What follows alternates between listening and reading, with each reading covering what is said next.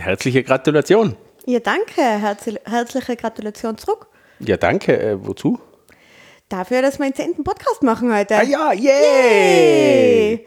Und auch dazu, dass wir in einem freien, demokratischen Land leben, in dem man solche Podcasts machen darf, die manchmal auch ein bisschen kritisch sein und dafür nicht eingesperrt wird.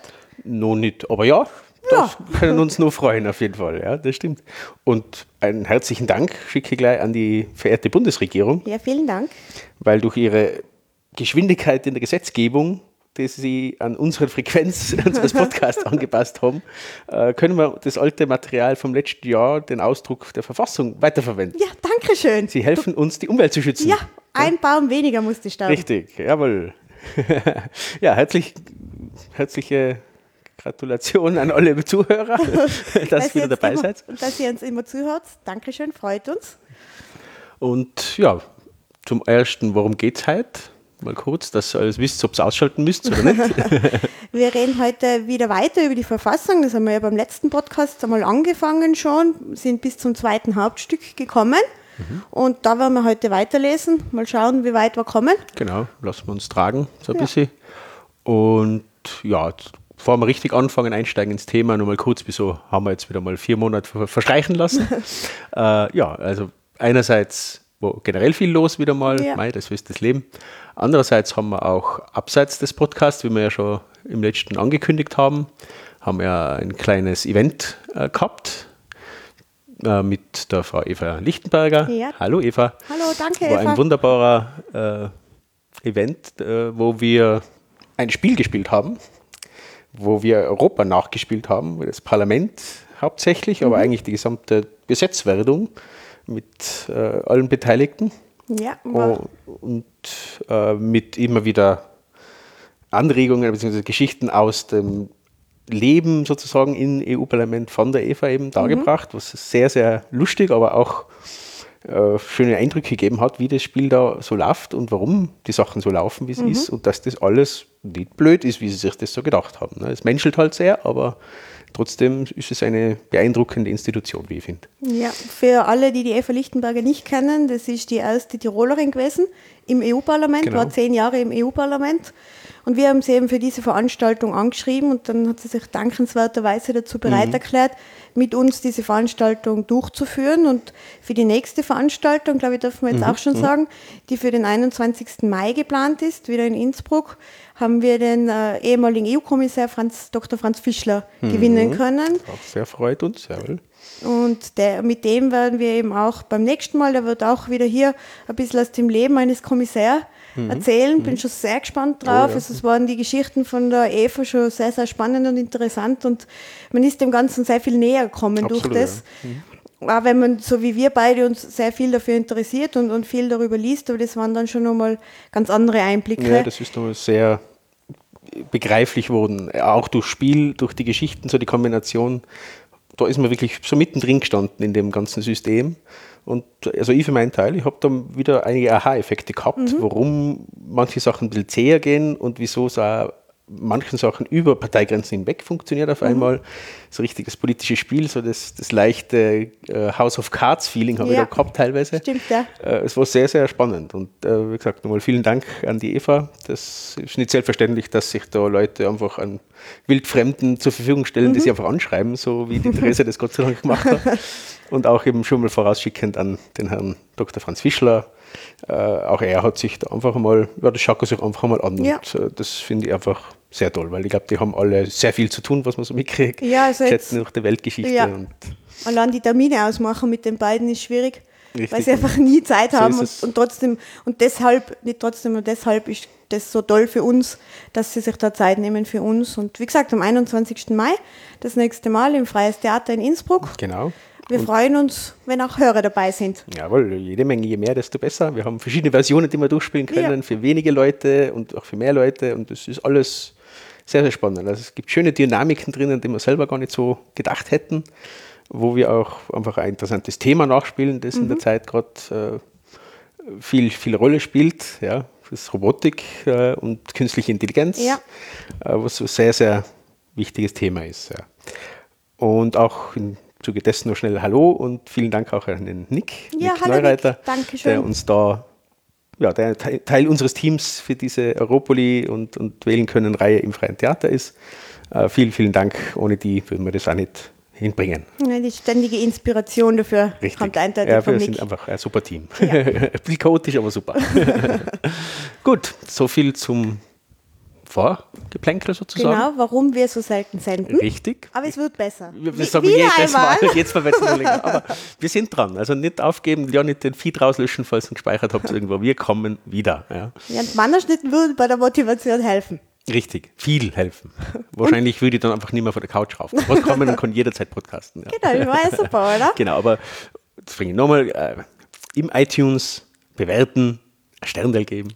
Super war das. Ja. Und einmal einen Kommentar schreiben. ja, das war super. Echt. Wir freuen uns schon über jeden Einzelnen. Also, äh, einen haben wir.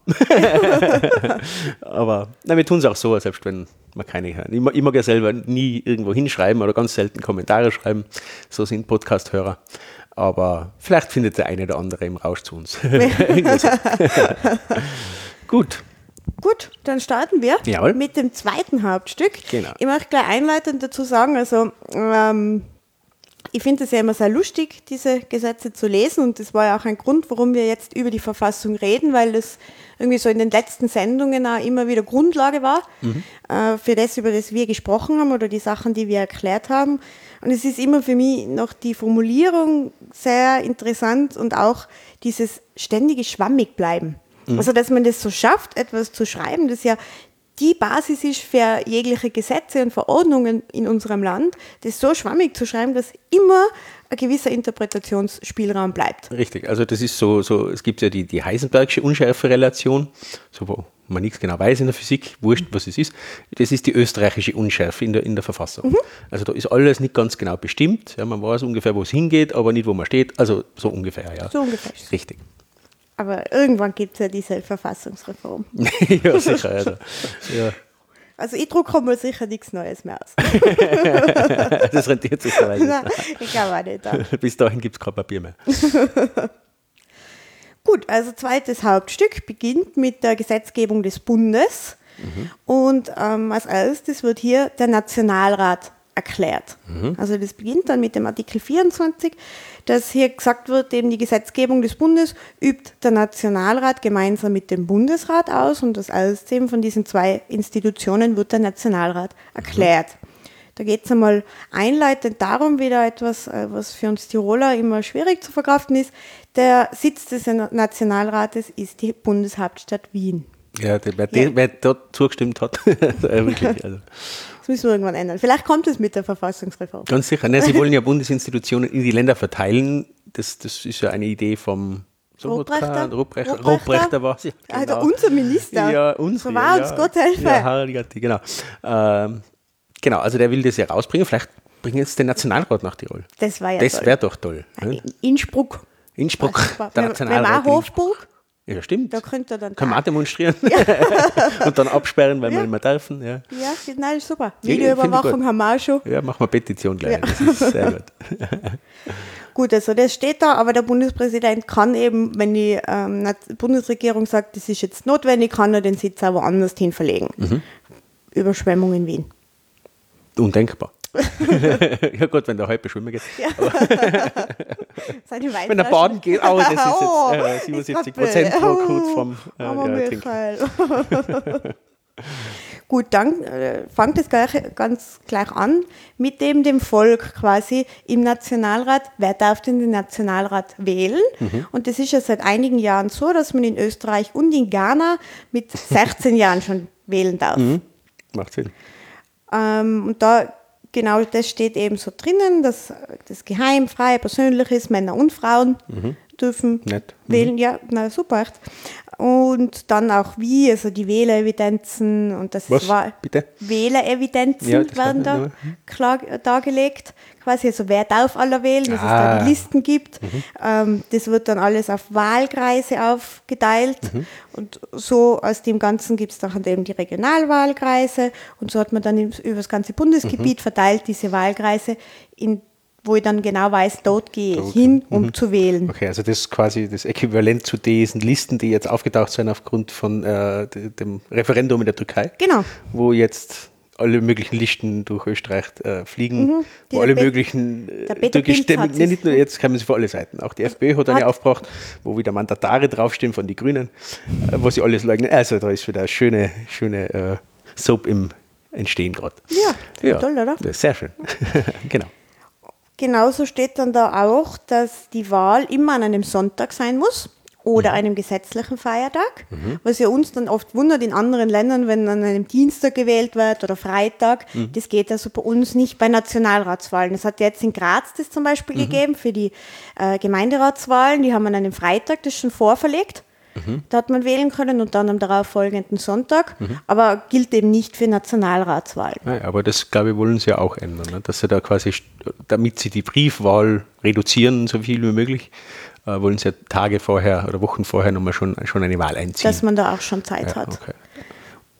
Wie gesagt, man darf ab 16 wählen, also das aktive Wahlrecht, das mhm. passive Wahlrecht, dass man zum Nationalrat Nationalrat gewählt werden darf. Mhm. Das gilt erst ab 18. Also man muss das 18. Mhm. Lebensjahr vollendet also haben. Man darf wählen, aber nicht gewählt werden. Genau. Man darf äh, nicht Auto fahren, aber dafür abhalten nicht mehr rauchen, aber wählen darf man. Mhm. Interessante Geschichte, okay. Aber naja, vielleicht ja. politisiert man die Jungen. Ja, ich weiß es nicht genau. Ich bin da sehr äquivalent, sehr ja, unentschlossen, wie ich dazu stehen soll eigentlich. Aber naja, wenn alle diese jungen Wähler uns Österreich jetzt hören würden, und somit politisch gebildet werden, ja. finde ich das absolut in Ordnung und finde ich das okay. Und ich habe mit 16 schon wählen dürfen, also Nein, ich habe mit 18 wählen. Das hätte mir jetzt so gewundert. Also, du bist zwar 25, aber schon länger. Also, okay. Nein, aber wie gesagt, also ich habe mich ab der ersten Wahl sehr gefreut und bin aber halt natürlich auch politisch interessierter ja. Mensch und habe jetzt mhm. nicht das gewählt, was mir Mama oder Papa vorgesagt haben.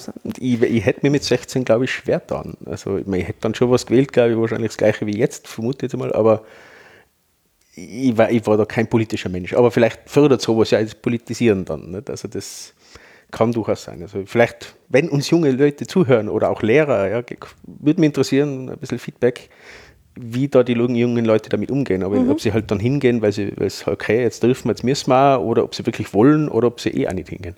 Das würde mich sehr interessieren. Ja. ja, das war interessant zu wissen, also wie hoch der Anteil immer der Wähler dann ist bei den 16-Jährigen, also die Wahlbeteiligung ja, bei den ja, 16- ja. bis 18-Jährigen. Ja, das werden wir mal ein bisschen Fall. recherchieren noch. Mhm. Gut, also mit ab 18 darf man gewählt werden, ab 16 darf man wählen, außer man ist immer mal rechtskräftig verurteilt worden. Mhm. Dann darf man weder das eine noch das andere. Innerhalb dieser Verurteilungszeit. Mhm. Also wenn man wieder frei ist quasi, also, ab, also wenn man das abgesessen hat, dann darf man wieder wählen. Dann darf man wieder. Mhm. Dann wird eben auch das mit der Briefwahl geregelt, wo eben leider nicht drinnen steht, der Kleber muss haften. ja. Aber ja, wer, wer hätte das wissen können? Also dann ähm, steht eben, wie diese Wahlen durchgeführt werden, also dass es hier eben, ähm, es gibt ja immer Wahlbeisitzer. Wer stellt diese Wahlbeisitzer? Mhm. Das sind also immer die wahlwerbenden Parteien. Sie müssen dieser wahlwerbenden Partei auch angehören. Mhm, also es kann jetzt nicht irgendeine Partei sagen, ich zum Beispiel muss Wahlbeisitzer sein, ich gehöre keiner Partei an mhm. und kann damit auch nicht Wahlbeisitzer sein. Mhm. Und, äh, Was echt eine Schwierigkeit wird, wenn die Leute ja kaum noch zu Parteien äh, gehen, also eintreten direkt. Und jetzt alle mhm. Angst haben, dass sie belangt werden können, wenn mhm. irgendein Fehler passiert, so wie geschehen bei der letzten Bundespräsidentenwahl. Ich bin auch kein Richter.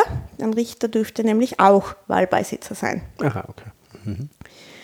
Gut, dann wird geregelt, dass die Gesetzgebungsperiode des Nationalrats fünf Jahre mhm. zu dauern hat. Theoretisch, reine Theorie. Wie immer in Österreich ein Konjunktiv ja. hätte, aber es gibt ja schon Diskussionen, das auf vier Jahre zu verkürzen. Fixieren. Ja. Auf vier Jahre, also man zwingt die, die National, also die National, man zwingt die Regierung dazu, vier Jahre durchzuhalten egal ja. was ist. Egal Macht Sinn. Also das ist echt wie in, einer, wie in der Ehe. Ne? Ja. Man, man, man, zerfleischt sich schon, aber es wird gesagt, nein, aber vier Jahre müsst ihr jetzt schon durchhalten. Heb's noch ein bisschen durch. Richtig, das wird, dann wird alles gut. Ja. Für alle. Also, also den ein, Gott, da haben wir eh so privat schon drüber geredet, das scheint dann eher von der neuen äh, Vorsitzenden des Rechnungshofes äh, ja, sie wollte mal in die Medien sein, so hat das wieder ausgeschaut. Was ist, hat, sie jetzt nie, hat man sie nie gesehen und mit, das ist ihr erstes Coming-out sozusagen in die Medien und hat überhaupt keinen Sinn gemacht. Ja, das ist so ein bisschen wie die Karma sind dann fordert, dass man weniger Kinderbeihilfe an Menschen aus anderen Ländern Richtig. zahlt. Die Karma sind wollte auch mal im Fernsehen sein. Richtig, ja. Und 100 Millionen, oh, das ist, ja, sind 100 Millionen, dafür zettelt man äh, Streitereien in ganz Europa an. Na, das ist gescheit. Das ist, es ist nicht nur Symbolpolitik. Nein, Nein. nein, nein. Nein, nein. Generell, alles, was die, momentan die Regierung macht, ist nicht Symbolpolitik. Nein. Nein. Das hat alles seinen Sinn, so wie die Gesetze, also das Gesetz, damit, dass die Gesetze auch Sinn haben müssen. Ja, Macht stimmt. Sinn, so ein Gesetz zu machen. Also, liebe Leute von der Regierung, hört auf mit Symbolpolitik. Das geht kurzfristig, aber langfristig verärgert es die Leute noch viel mehr. Danke für die.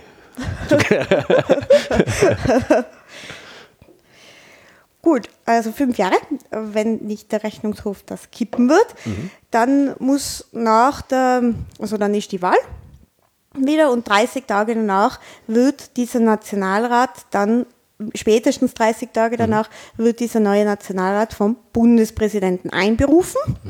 Der ruft sie alle an und sagt, kommt bitte. Kommt her, rein. Bodo." Es klingelt. ring, ring, genau, Stunde setzen. Die, dann ist es so, es gibt immer, also ein Jahr dann, quasi in diesen fünf Jahren, ist eine Tagung, eine Tagungsperiode.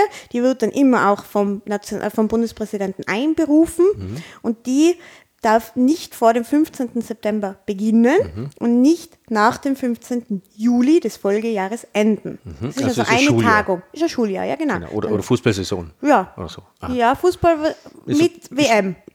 Ja, das stimmt. Ja, So. sie früh- fangen dann ein bisschen früher an. Ja. Aber, aber vom Prinzip her. ist es ungefähr. Weil wahrscheinlich Ja, ist Sommerferien so. sind halt. Nicht? Ja. Das, da ist es relativ heiß im Parlament, da kann man jetzt auch nicht wirklich arbeiten. Aber jetzt kriegen sie ja eine Klimaanlage mit dem Neubau. Ja, das stimmt. Bald. Bald. Gut, es gibt dann auch noch außerordentliche Tagungen, wenn es so Gefahr in Verzug ist oder so. Das macht dann immer der Bundespräsident. Ah, ja. Also der beruft sie dann ein, wenn das also die Bundesregierung will oder ein Drittel der Mitglieder des Nationalrates. Ah, das also wenn ganz was Dringendes ist, ganz genau, dann machen sie das. Und dann eben, dann beginnt es am, spätestens am 15. September. Und dann ähm, beenden sie diese Tagung wieder. Das macht wieder der Bundespräsident. Wenn der Nationalrat geht dann zu ihm, die beschließen das, sagen so, lieber Bundespräsident, Tagung wieder vorbei. Und dann beendet er das wieder und dann spätestens am 15. Juli und dann am nächsten 15. September spätestens beginnt er die Tagung wieder. So, das macht immer er. Ähm, da geht es dann auch noch viel darum, wenn jetzt die Tagung zu Ende ist und bestimmte Sachen sind noch nicht abgeschlossen, dass die natürlich mit, der, mit dem Beginn der nächsten Tagung fortgeführt werden müssen. Dass die nicht einfach sagen, oh, fein, das Gesetz mögen wir nicht machen, Tagung zu Ende. Lassen wir es liegen. Das geht eben nicht, Gott sei Dank, muss man sagen. Sich gang ja nichts weiter. genau. Ja, ah. Findet ein Fehler im Bild. Gut, wir haben ja doch ähm, schon einige Sendungen aufgrund des langen Bundespräsidentenwahlkampfs zur, zur Stelle, zur Rolle des Bundespräsidenten und seiner Stellung gemacht. Und da ist ja auch viel in den Diskussionen davor darum gegangen, darf er den Nationalrat absetzen, ja oder nein? Und wir haben das ja auch schon einige Male angesprochen. Er darf, aber er darf das nur einmal aus demselben Grund. Also er kann nicht sagen, heute, weil das Wetter schier ist, löse ich ihn auf und morgen, weil das Wetter schier ist, löse ich ihn auf, sondern er muss sagen, heute, weil die Sonne scheint und morgen, weil es regnet, kann Genau. ich auflösen. so ungefähr. Aber wie gesagt, also das ist jetzt, Gott sei Dank ist es momentan nicht wichtig. es Ja. hätte wichtig sein können. aber, aber ist es eben nicht da. Genau. Und also es kann der Bundespräsident, aber auch der Nationalrat kann seine Auflösung beschließen mit einer einfachen Mehrheit. Das passiert immer dann, wenn man Neuwahlen macht, eben vor Ablauf dieser fünf Jahre, die eine Periode hat. Ähm, gut, dann wird es erklärt, dass es eben einen Nationalratspräsidenten gibt oder Drei. hier, hier Ja. gibt es ja Gleichberechtigung, derzeit eine Nationalratspräsidentin und eben einen zweiten und dritten. Das ist immer die stimmenstärkste Partei, bekommt den ersten, die zweitstimmenstärkste Partei den zweiten und Drittstimme, den dritten Präsidenten. Und da ist dann so, ich meine, das sind jetzt drei Leute, aber die haben sehr, sehr viele Aufgaben. Deswegen gibt es da die, so zur Unterstützung gibt es die Parlamentsdirektion und die helfen denen dann quasi so die Leute in der Parlamentsdirektion helfen denen. Und ähm, auch der Bundesrat kann die quasi zur Hilfe rufen für organisatorische Sachen und administrative Aha. Sachen einfach ist das. Die Springer, okay. Genau. Mhm. Und diese Mitglieder des, äh, der Parlamentsdirektion werden auch den einzelnen Clubs zugeteilt. Mhm. Und da steht auch ausdrücklich eben den parlamentarischen Clubs, mhm. wenn also, so wie es vielleicht der Fall sein könnte bald einmal, mhm. ähm, eine Partei, die zwar im Nationalrat vertreten ist, aber den Clubstatus nicht mehr erreicht, mhm. dann bekommen, diese, bekommen sie diese Mitarbeiter nicht mehr gestellt. Oh. Also, lieber, oh je. Ich wüsste Luca, da jemanden. Passen Sie auf. Jetzt kommt der Lopatka und nimmt den noch weg. Nein, der, also das, Alex, was macht doch der Herr Die kommen Nein. alle freiwillig. Der nimmt er nicht freiwillig zum Lopatka. Das ist ein Widerspruch. Das kann ja gar nicht sein. Da geht ja keiner frei. Gut, die, die Nasen, was da hinkommen, okay. Ja, die nehm, dass das, die die nehmen, ja, das ist, verstehe ich ja nie. Aber gut. Vielleicht ist das so ein Stockholm-Syndrom. Das kann sein, ja. Deshalb kommen ja. sie zu ihm. Und weil ja das alles, was so diese Nationalräte ähm, besprechen, oft ja mal vielleicht ein bisschen geheim ist mhm. und nicht jeder sofort wissen sollte, gibt es da eben nur einen Absatz zum zur Geheimhaltung. Aber den dürfen wir jetzt nicht vorlesen. Nein, der ist, der ist geschwärzt ab. Das ist wie für einen Untersuchungsausschuss, die ah, Unterlagen, alles geschwärzt. ähm, und dann steht eben nur, wie viele müssen eigentlich da sein, weil ich wundere mich das manchmal, wenn ich die mhm. Übertragungen sehe aus dem Parlament oder aus dem Nationalrat, da ist die Hälfte der Leute nicht da. Mhm. Das ist ähm, egal, weil es muss nur ein Drittel mindestens da sein, um mhm. eben äh, beschlussfähig zu sein, mhm. muss ein Drittel da sein der Mitglieder und es braucht eine einfache Mehrheit, eine unbedingte Mehrheit. Also, mhm. okay. also das ist das, das bestimmt das Quorum, wie man, wenn man so sagt. Ganz genau. Diese Hälfte oder Drittel in dem Fall an Leuten. Mhm. Ja, das ist der Nationalrat. Mhm. Da steht nur, sie sind öffentlich, die Sitzungen, was toll ist. Also jedem, der mal in mhm. Wien ist, geht es da mal hin. Erstens ist das Parlament ein äh, tolles Gebäude, wird auch jetzt gerade renoviert. Mhm. Und es ist sehr spannend, dort zuzuhören und einmal zu sehen, wie das alles ja, funktioniert. Wie die Show, Show, so, so abläuft. Genau. Das wird jetzt auch sehr häufig eigentlich immer im ORF3 übertragen. Mhm. Genauso Bundesratssitzungen, also auch da kann man mal reinschauen. Ist recht amüsant teilweise. Manchmal muss man einfach umschalten, wenn bestimmte Leute von bestimmten Parteien reden. Das schmerzt dann ein bisschen. Aber das ist wirklich interessant, das, das so mitzukriegen. Vor allem, wenn man dann weiß, wie es richtig läuft, ja, dass mhm. das wirklich nur die Show ist und dass die Leute, die da jetzt eben reden, die so schimpfen mhm. im, im, Ausschuss, wir, über den wir jetzt noch ein bisschen ja. reden werden, einfach zugestimmt haben, die da mitdiskutiert haben und genau den Gesetzesentwurf vielleicht schon vorbereitet haben und jetzt schimpfen sie dann wieder drauf. Und das ist ja immer das, das Absurde so, ja, was man so mitkriegt, wenn man nicht weiß, dass das ja eine reine Show ist, mhm. was im Parlament abläuft. Das ist nur für den ORF. Ja, also für, für uns Zuschauer, für uns, für uns genau. Wähler. Richtig, das ist nur, dass, sie, dass man sieht, dass sie was tun, weil die Ausschüsse ja, nicht öffentlich sind. Ganz genau. Mhm. Ja. Ist halt so. Bei uns da in Europa zum Beispiel da ist alles öffentlich. Da ist alles öffentlich. Da ist jede, es wird alles im Netz gespeichert, vom, vom Parlament, nicht vom Rat. Ja, vom Rat wird gar nicht gespeichert, aber vom Parlament wird alles, können Sie auch reinschauen, gibt es Wahnsinnsseiten, also wirklich, die tun sich da wirklich was an, an Aufbereitung mhm. in allen Sprachen übersetzt. Äh, wahnsinnig. Auch die, die einzelnen Abänderungsanträge, wird, jeder Schritt wird da dokumentiert und äh, ist wirklich sehenswert. Also da ist Transparenz so, wie es sein soll. Ja. In Österreich noch nicht ganz. War ein gutes Vorbild aber für wäre, alle Mitgliedstaaten. Wäre, ja. Ich weiß nicht, wie das in anderen Mitgliedstaaten ist, ob da die Ausschüsse öffentlich sein oder Regierungssitzungen öffentlich äh, sind. Gibt sicher. Was jetzt nicht. Ja, Länder im, im Norden würde ich sagen, die sind frei, offener für die ganzen Geschichten, aber je, je weiter in den Süden geht, desto schwieriger wird das, glaube ich, habe ich so das Gefühl. Gut, wir haben das jetzt eh schon kurz angesprochen. Also es gibt eben diesen Nationalrat. Mhm über den wir jetzt gesprochen haben. Und jetzt kommt der Bundesrat. Mhm. Der Bundesrat, und das steht da so in Artikel 34, das ist also die Vertretung der Länder mhm. und das ist im Verhältnis zur Bürgerzahl. Mhm. Wie viele Mitglieder der Bundesrat hat. Der Bundesrat wird also entsandt von den Landtagen, je nach Stimmenaufteilung der Parteien im mhm. Landtag wird, werden diese entsandt. Und eben insgesamt zusammengestellt ist es nach nicht Größe, sondern Bevölkerung der Bundesländer. Es sind insgesamt derzeit 61 Mitglieder im Bundesrat. also es ist immer so, dass das Land mit der größten Bürgeranzahl, den senden zwölf. Das ist immer so. Egal welches Land das größte ist, wie viele Einwohner da sind, das ist ganz, es sind Also immer zwölf. Und das ist derzeit eben Niederösterreich. Die entsenden zwölf. Und bei allen anderen ist es dann anteilsmäßig zur Bevölkerungszahl Niederösterreichs. Das heißt also aus Wien sind zum Beispiel elf Bundesräte, aus Oberösterreich sind es zehn, aus Tirol fünf. Mhm. Burgenland 1. Drei. Also. Es sind mindestens drei. Ah, okay. Also es sind wenigstens drei und deswegen, also äh, Burgenland und Vorarlberg senden drei. Mhm. Aber sind, sind da auch nur drei Parteien im, im, also im, im Landtag, so gesehen. Ist glaube ich nicht so. Na, aber- das wäre ja, wenn auch nur eine Partei ist, dann werden halt von dieser einen Partei drei gesandt. Ja, ja, naja, aber wenn, wenn, wenn von jeder Partei, die im, im, im Landtag vertreten ist, Na, es muss. Ähm, also müssen eine bestimmte Schwelle überschreiten. Ganz genau. okay, okay. Also das ist dann im nächsten, ähm, im Artikel 35 ist das äh, geregelt, dass wenigstens ein Mandat der Partei zufallen muss, die die zweithöchste Anzahl von Sitzen im Landtag hat. Ah, äh, ja.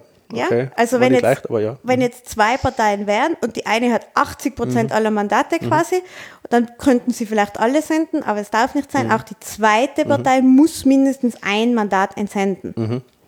Also so ist es. Ähm, aber eben der zweithöchste, dritt- und vierthöchste Mhm. Okay, dann ja, wahrscheinlich nicht mehr. Das ist dann nur, wenn Und sie eine bestimmte Anzahl Mandaten Genau, erreichen. ganz genau. Dann darf der auch in den Okay, aber es, es können quasi. auch eben Parteien sein, die nicht in der Landesregierung sind. In der Regierung nicht, nein, das ist nur Landtag. Das ist nur, wirklich nur Mandate und okay. Genau. Und die, was dann im Bundesrat kommen, die müssen nicht dem Landtag angehören, Mhm. sie müssen aber zu dem wählbar sein. Also Mhm. ich zum Beispiel oder auch du, wir wären beide zum Landtag wählbar, Mhm. weil keine Vorstrafen und 18 Jahre alt, sind aber nicht jetzt im Landtag und auch bei keiner Partei, aber wir könnten entsandt werden. Mhm. Okay. Das ist also der Bundesrat und somit, wirklich, und somit wird der Bundesrat ja nicht gewählt im Gegensatz zum Nationalrat, sondern bestimmt aus, also Bedingt gewählt. indirekt Ja, ja, gewählt genau. irgendwie aufgrund der Landtagswahl. Mhm, genau. Und je nachdem kommen dann die Bundesräte drinnen. Den Vorsitz in, dies, in diesem Bundesrat, das ist ganz lustig geregelt, das habe ich so auch nicht gewusst. Mhm. Der wird immer halbjährlich gewechselt und zwar nach Alphabet der Bundesländer. Ja, das ist. Mhm. Das ist ganz lustig, also derzeit ist Tirol dran und das heißt, das nächste Bundesland ist dann Vorarlberg. Mhm. Im Alphabet einfach nach uns kommen. Kurz nachdenken. Ja. Und dann kommt Wien und dann wieder Bogenland. Also Genau. so wechseln die immer. Okay, wenn jetzt sich jetzt Tirol in Südtirol ändern würde, würde man nochmal dran kommen. Das wäre doch cool. Wenn wir das jetzt schnell das wär- machen. das wär kann- Lifehacking, Wir können das das, immer machen. Alle halben Jahr ändern wir unseren Namen, dass wir mal Alphabet ja, nochmal ein das bisschen wäre fahren. Das Ja, wär das super. wäre super. Ja, guter Plan. Mhm. Wir werden es im Güni vorschlagen. Gut, dann ähm, geht es eben darum, wer hat diesen Vorsitz, also wie davor eben der Nationalratspräsident, gibt es ja auch einen Bundesrat, Mhm. Präsidenten natürlich.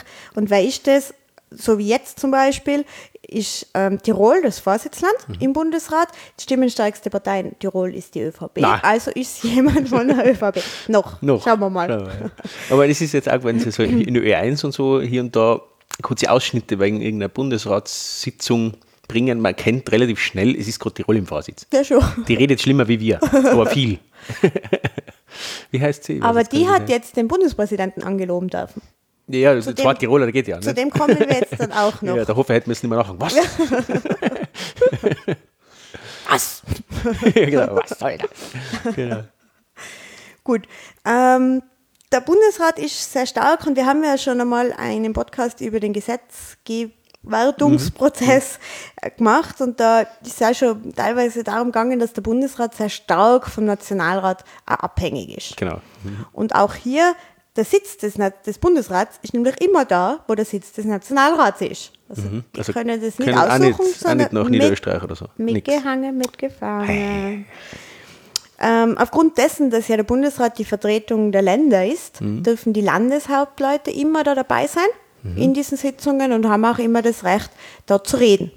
Mhm. Dann kann ich sagen, ihr habt da jetzt ein Anliegen, hocht's mir jetzt zu. Oder lasst es mich zumindest reden. Das, das hoch zwar zu, das kann keiner nicht. Also, Dann die Beschlussfassungsmöglichkeit ist also wieder die gleiche wie im Nationalrat. Mhm. Ein Drittel muss da sein, einfache Mehrheit. gilt wieder. Und diese, Das schreiben sie ihnen sicher irgendwo fix auf für so auf eine Tafel. Das, das sind so und so viele Leute, weil Prozentrechnung ist nicht so leicht für manche. Aber ja, das macht dann sicher einer von der Parlamentsdirektion. das stimmt, der auch mit. Taschenrechner. Und auch diese Sitzungen sind eben wieder vorbesprochen öffentlich. Yeah. Und jetzt haben wir gehabt Nationalrat, Bundesrat und die gibt es auch gemeinsam. Das ist die sogenannte Bundes... Bundesversammlung. Genau. Ah, yeah. Und deshalb eben haben wir jetzt über die Bundespräsidentenangelobung gesprochen, denn diese Bundesversammlung gelobt ihn an. Das ist eigentlich so Da ist relativ eng. Ja, das gesehen. wirklich Da mussten sogar manche stehen, glaube ich. Das ist ein Stehpart. ja, das ist wie ein erstes, erstes Semester BWL-Studium. ja. ja. Und auch vom Denkvermögen ähnlich. Eher. Entschuldigung, liebe BWL-Studium. Ja, ja. Ähm, das ist eigentlich auch so die, der einzige, das einzige Mal, wo diese Bundesversammlung zusammentritt, eben um einen Bundespräsidenten Mhm. anzugeloben. Den zweiten Fall hoffen wir jetzt nicht, dass der bald ist. Das ist nämlich im Fall einer Kriegserklärung. Das ja. macht auch die Bundesversammlung und das wollen wir jetzt doch nicht.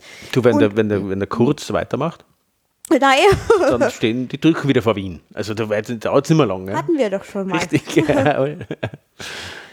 Und eben genau das machen sie, den Vorsitz hat da und deshalb eben die Tirolerin, die ihn angelobt hat, ist immer abwechselnd Nationalratspräsident, Bundespräsident, äh, Bundesratspräsident.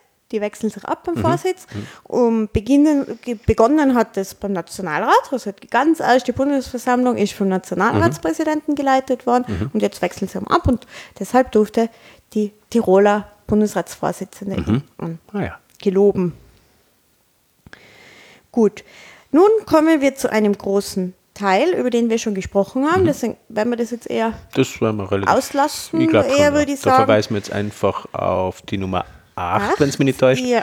äh, von unserem Podcast, wo wir den Gesetzeswerdungsprozess im Detail besprochen Genau. haben. Das ist Und dass eh alle den schon gekocht habt, wisst ihr alle voll Bescheid. Ja, seid schon Experten Richtig. quasi. Also das heißt, diesen Absatz D, der Weg der Bundesgesetzgebung, lassen wir jetzt einmal einfach aus. Genau. Da geht es also dann wirklich wieder nur um das, wie kommt ein Gesetz zustande, wer muss das unterschreiben, wer muss es verlautbaren. Und dann kommen wir jetzt aber zur Mitwirkung des Nationalrates und des Bundesrates an der Vollziehung des Bundes. Weil jetzt haben wir jetzt ein Gesetz gemacht und jetzt müssen wir ja das auch irgendwie ausführen. Ein Gesetz, das nicht sinnlos ist, wie vor kurzem beschlossen Ja, wurde. das hoffen wir. Ähm, da geht es dann eben viel um so Staatsverträge, politische Staatsverträge eben, wo man sagt, der Nationalrat muss dem natürlich zustimmen.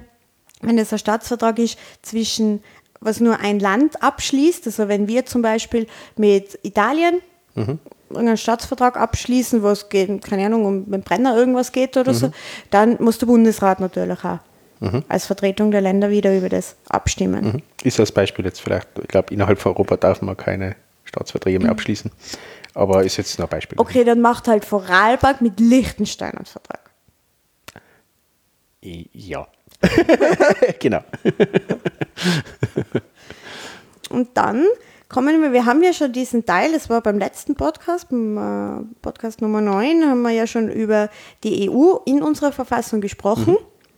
Und jetzt mit Artikel 50a kommen wir noch einmal zurück auf die EU. Weil es so einfach gestaltet war schon. Nicht? Also das war ja einfach schön eingefügt, Copy-Paste im ersten Hauptstück.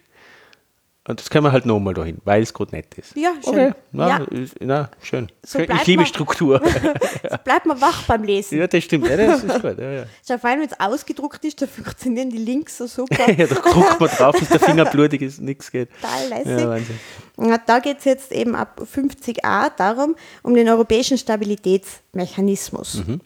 Es ist also eben das, dass wir sagen, wir schauen aufeinander in der EU, wenn es um wirtschaftliche Fragen und so weiter geht oder finanzielle Fragen auch geht. Und da wirkt eben der Nationalrat mit. Das kann jetzt also nicht die Regierung einfach so beschließen, dass wir jetzt irgendjemandem mehr Geld geben oder so, sondern das ist wirklich immer der Nationalrat, der sich damit Geht es auch um muss. die maximale Verschuldungsrate, so diese 3,5 Prozent oder was Sowas, so momentan genau. Also das ist dann immer so. Was auch Sinn macht, weil zu dem kann man jetzt eher dann gleich äh, Richtung Finanzgeschichten. Mhm. Ähm, die sind zuständig für die Finanz, sie müssen, müssen abstimmen über Finanz, über, über das Budget und so weiter. Mhm. Ist auch relativ klar, dass sie auch für das dann bis sie da auch dabei irgendwo Genau, also da geht es eben um die Stabilitätshilfe, die man eben Genau. jemandem gewährt, auch Finanzhilfeinstrumente und eben, wie du gesagt hast, das Darlehens, eben das Darlehen, Darlehensvolumen Mhm. ähm, vom Stabilitätsmechanismus äh, Mechanismus und eben wie viel darf man Verschuldung haben Mhm. und so. Und da ist er eben dabei. Das macht er dann immer auf Vorschlag von der Bundesregierung. Mhm. Und danach beschäftigen sie sich damit. Und da geht es jetzt eben in den folgenden Artikeln um diesen Stabilitätsmechanismus. Da geht es einmal ähm, darum, dass der, ähm, der Nationalrat kann da eine Stellungnahme zu mach, machen und der Min- Minister, der zuständig ist eben für diesen Stabilitätsmechanismus und da zu den Sitzungen fährt, nach Brüssel oder so, der muss dann wahrscheinlich, mal. der muss dann sagen, was der Nationalrat ihm da aufgetragen hat, quasi. Mhm. Also die Stellungnahme des Nationalrats.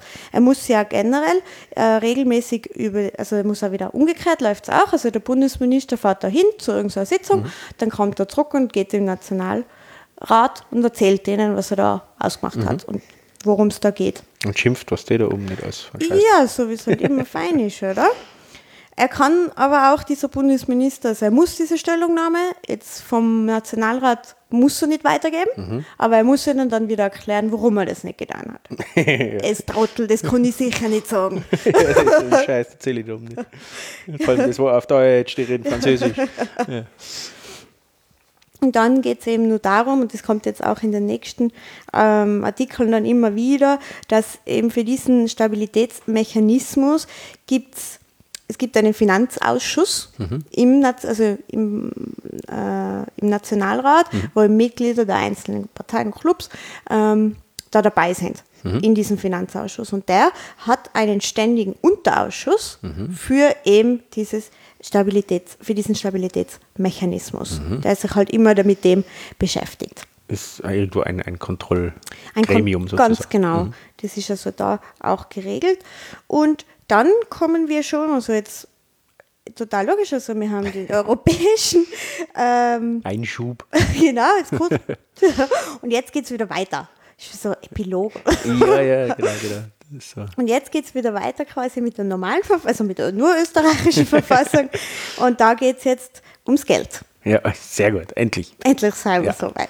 Da geht es eben um das Bundesfinanzrahmengesetz, Mhm. das Budget, das wir haben, wie viel Schulden dürfen wir machen, wie viel Geld geben Mhm. wir aus und das Bundesfinanzgesetz, wofür geben wir denn Genau. das ganze Und Geld wie aus. berechnen wir unser Budget?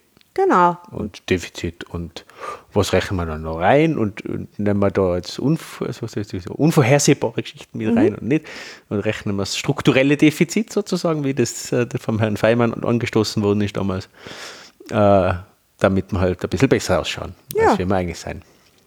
Okay. Ist ja ein guter Plan, oder? Perfekt, es hat funktioniert. Ja. Das, hat- man hat da niemand was drüber gehört. Da steht dann eben jetzt. Vom Feimann. Oh, Oh, oh, die Kasperle immer da. für alle Hörer, heute ist der 1. Mai, wenn wir das Ja, ja, aufnehmen. Vor genau. einem Jahr ging es dem Freundschaft, also nein, ist das. war die Freundschaft vorbei Ja. bei den ähm, bei, So, so, SPÖ. bei der SPÖ. ich wollte jetzt sagen, bei allen, die beim Mai-Aufmarsch dabei Ja, waren, stimmt, ohne Parteizugehörigkeit, aber ja, bei den SPÖlern. Ja. Und deswegen haben wir ja jetzt den Kern statt dem Feimann. Genau. Und einen Plan A. Oder so. Gut, äh, zurück zum Geld. Der Bundesminister für Finanzen, der muss eben immer so ein Budget machen oder halt eben die Vorschläge für dieses Rahmengesetz und für das Bundesfinanzgesetz immer für ein Jahr. Sie können auch beschließen, dass sie das für zwei Jahre machen, aber da muss eben der Nationalrat wieder zustimmen. Genau. Passiert im Prinzip immer, wenn sie sich nicht auf ein neues einigen fürs nächste Jahr, dann machen wir ein Doppelbudget und dann braucht man nicht mehr diskutieren. Äh, ja. Ja, ist ist meistens kein gutes Zeichen, wenn man ein Doppelbudget macht. Äh, so aus meiner Erfahrung. Muss nicht so sein, immer, glaube ich, aber es ist aus meiner Erfahrung einfach nicht gut. So- Da weiß man, da ist die Stimmung irgendwie nicht mehr gut in der Regierung, wenn man ein Doppelbudget macht. Ja, das ist da eben geklärt alles, wann muss er Ihnen das vorlegen, also was sind die Fristen dafür quasi und so weiter. Welches Format hat das Excel-File? und Ja, so? genau. Mhm. Ja, äh, Zeilenabstand im Excel. Sie machen das sicher im Word, die rechnen alles im Word, ich schwör. Abakus. oh, oh, aber, aber, cool. Ähm, dann wird auch hier jetzt schon ähm, festgelegt, eben, was für die Haushaltsführung des Bundes so gilt.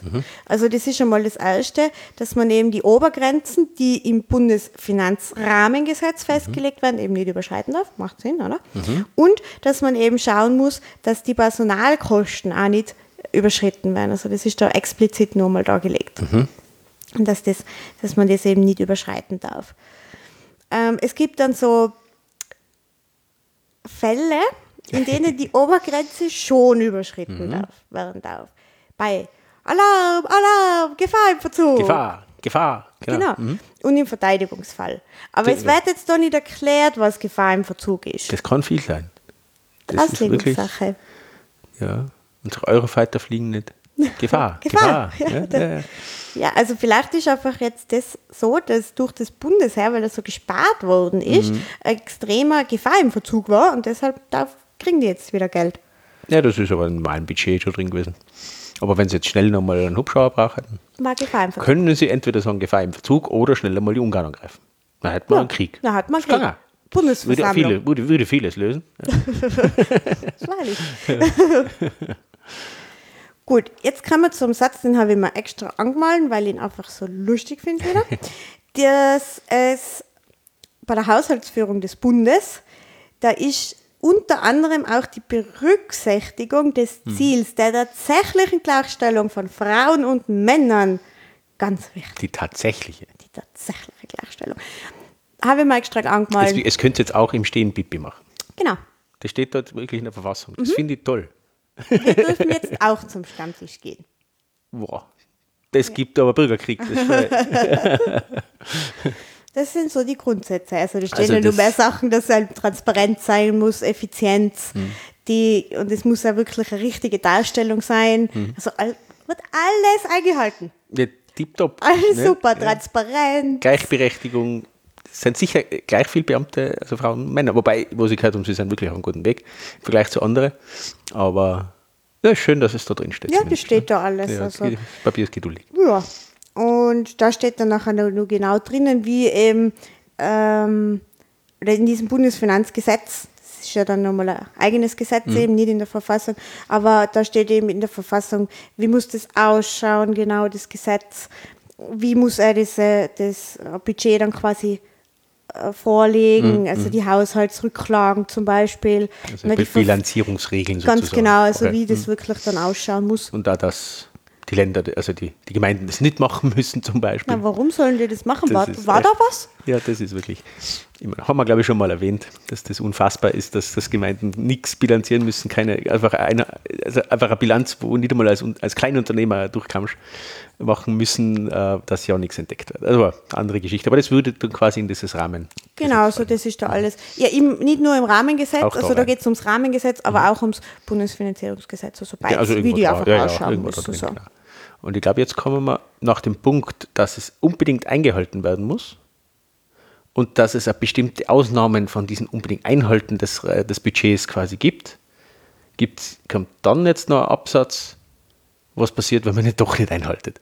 Ja, Was ich ja extrem cool finde. Ne? Also Na, es ist eh. absolut verboten. Man kann ähm, maximal durch das und das darf man, darf man das Budget überschreiten, aber sonst überhaupt nicht. Mhm. Aber wenn es dann doch jetzt, dann macht bitte das, was im nächsten Absatz steht. Finde ich lustig. Ja, also, eh, Was also steht, da steht dann drin? na, also da steht äh, drinnen, dass er halt also quasi der Bundesminister das dann ähm, selber bestimmen kann und wenn, wenn da nichts ähm, beschlossen wird, dann gelten sowieso die Obergrenzen vom letzten Jahr, Mhm. wenn man kein neues Gesetz macht. Also ja, und wir haben ja davor schon gehabt, also die Gefahr im Verzug und Ja, das schon. Ja. Aber ja, Verbrechen. aber es ist auch nicht tragisch, wenn man es echt Nein, also es ist, weil es gibt ja eben, das ist das, ähm, es gibt unvorhergesehene Erfordernisse. Ja, schön Und schwammig. nachher, also wenn die sein, das kann ja immer sein, was Unvorhergesehenes, Strafzettel nachher, kommt bei mir immer wieder unvorhergesehen. na, seien die Obergrenzen vorbei. Naja, da gibt es keine mehr. Aber es wird jetzt auch wieder nicht gesagt, was unvorhergesehene Erfordernisse sind. Ja, Na, das ist Aber, schön also- stimmig, schwammig. Ja, man muss das genau einhalten, außer. genau. Das ist super, Stu- aber. Genau, ist ja, Ja, immer das- super, wenn der Satz anfängt, oder? Ich liebe es, ja. Hm? Mhm, also das ähm, steht da auch noch immer alles drinnen, eben in Artikel 51c dann schon. Ähm, auch kann es ja auch sein, dass man diese Obergrenze überschreiten muss aufgrund einer gesetzlichen Verpflichtung. Den man nicht wissen hat können. Da, da, da, das ist einfach über uns hereingebrochen. Brüssel. Brüssel war es. Immer. Ja, hat Immer. über uns die, die, die Gießkanne der Gesetze ausgeleert und dann hat was eingeschlagen. Ja, und das Also da passiert, darf man es auch überschreiten. Und wenn wir eine bestehende Finanzschuld haben, den wir nicht wissen. der wir nicht wussten. Dann Währungstauschverträge, finde ich auch super, freut mich total, weil mein Bund Währungstauschverträge macht. Ja, und dann kann es sein, dass es sonstige Verpflichtungen nur mal sonstige, also neben die sonstigen kommt nur mal, aber wenn es sonstiges ist, dann ah, es wurscht. gibt, so, es gibt gesetzliche Verpflichtungen, sonstige Verpflichtungen und unvorhergesehene Erfordernisse. Ja. Und dann wundert man sich, dass, dass das Budget äh, nicht eingehalten wird, dass, dass Bauprojekte ins Unendliche schießen. Dass, also mich wundert das alles nicht. Also wenn, wenn so Firmen arbeiten würden, ich, meine, ich will ja kaum, ich will ja den Bund nicht als Firma arbeiten, äh, machen, gell? also ich bin ja nicht Du der Trump oder Reichsbürger oder was auch immer. Aber also wenn die solche Regeln haben, dann habe ich besser keine. Ja? Das, Mhm. ist, das, ist, das sind einfach Nein, das ist so. das verleitet einfach zum eh wurscht. Ne? Das das machen wir halt einfach scheiß drauf, weil es ist nicht geregelt in Das Wahrheit. ist nicht wirklich geregelt. Das ist, finde ich, ne? wirklich krass. Ja. Ja. Okay, haben Ja. wir wieder was gelernt. Wissen wir das wieder. Also, ich, ich habe es mir gedacht, aber jetzt weiß ich, dass es so ist. Das ist super. da ist dann wieder, also machen tut das Ganze ja der Minister. Und dann ist aber die Mitwirkung des Nationalrats und auch hier wieder, die haben einen Ausschuss, einen Finanzausschuss und die kann auch wieder die Aufgaben an einen ständigen Unterausschuss übergeben, die sich dann mit dem beschäftigen, wo sich vielleicht der Unterausschuss besser auskennt als die Ausschussmitglieder. Ja, das sind so. wahrscheinlich die, die Sachpolitiker sozusagen, was drin sein in der nächsten Ebene. Sachpolitiker. Fach, Sach. Lach Nein, mich, mich wundert nur Lach die Sach. Kombination. Ja, ja, das ist, ist dieser Widerspruch in sich, aber das soll es geben, habe ich gehört. Ja. Aber eben, das sind so die braven Arbeiter, was das ausmachen. Dann geht es auf die nächste Ebene, auf den normalen Ausschuss sozusagen. Mhm. Und da wird dann von den, mit den, den Leuten der mit Kompetenz sozusagen entsch- entschieden und geht dann weiter in den Nationalrat. So. Stelle mir das zumindest vor, ich genau weiß es nicht, aber ich denke, das Ja, aber so sein. wird's ungefähr Macht sein. Sinn vielleicht.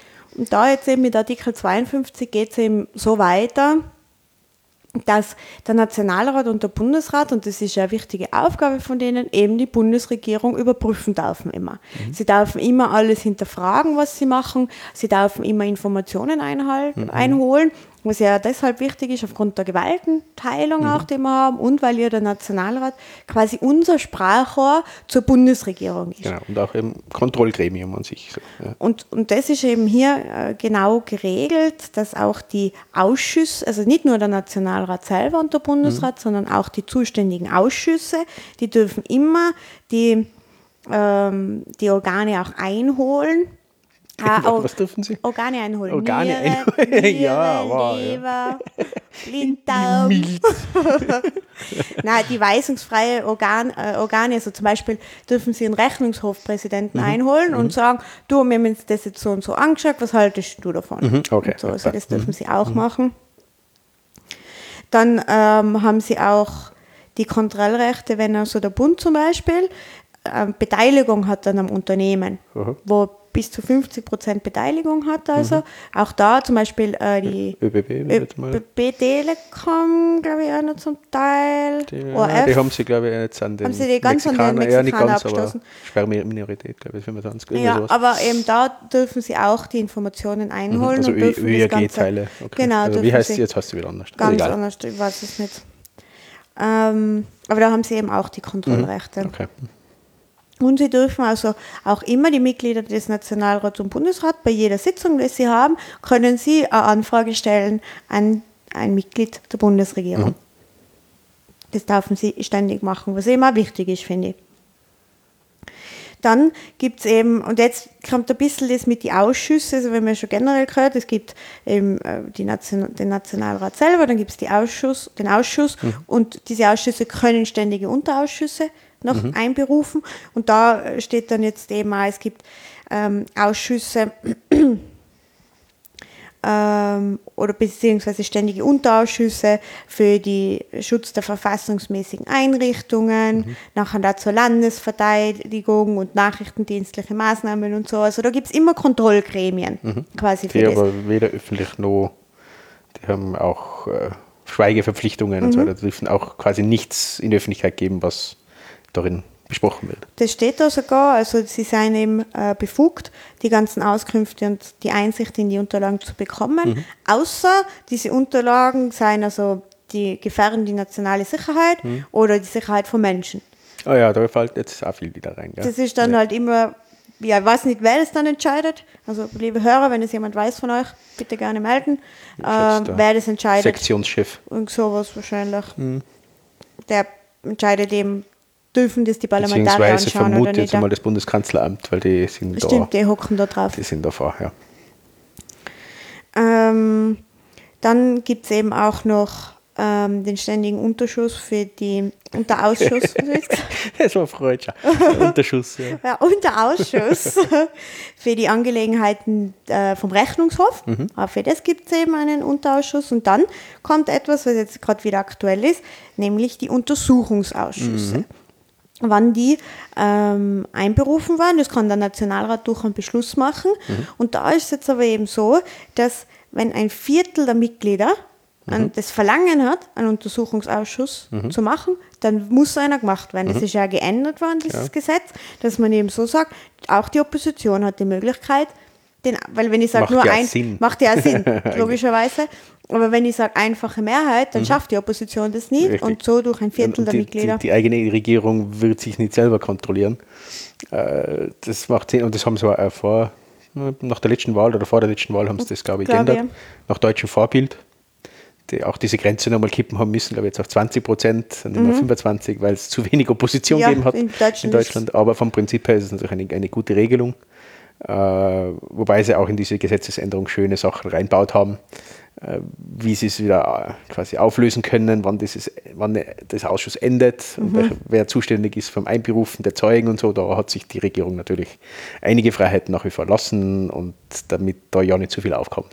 Aber es ist mittlerweile besser, als es noch vor fünf, sechs Jahren war, definitiv. Und man sieht das jetzt auch mit dem Eurofighter-Untersuchungsausschuss, mhm. der jetzt kommen wird demnächst das wäre sicher vor fünf Jahren nicht gegangen, dass da äh, ein Untersuchungsausschuss kommen wäre. Jetzt ist es durchgegangen. Ja. Also, danke an den Herrn Pilz. Mhm. Ja, muss man echt sagen, ist super, dass das jetzt sagen. gemacht wird. Ich bin nicht unbedingt ein Fan, so Nein, prinzipiell, aber, in den letzten, letzten Wochen und Monaten mhm. hat er gute Arbeit geleistet, würde ich sagen. Nein, ein Lob von mir, hey, der wird sich freuen. ist ja gar nicht gewohnt. Gibt es nicht oft, nein, gibt es nicht oft.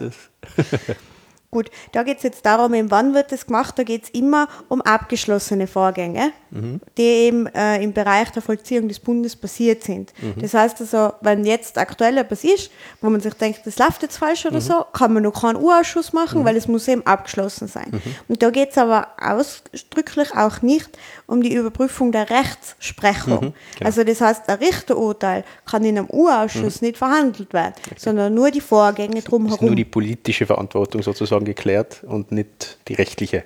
So, genau. sie noch immer sagen, die Zeugen, die dann kommen, wenn gleichzeitig ein, ein, ein Gerichtsverfahren anhängig ist, mhm. dann sagen sie immer, sie entschlagen sich der Aussage, weil ja noch ein Gerichtsverfahren ist und es, es zählt weniger wie das Gerichtsverfahren das und deswegen sagen sie nichts. Ist auch ein kleines Manko diesbezüglich, aber okay.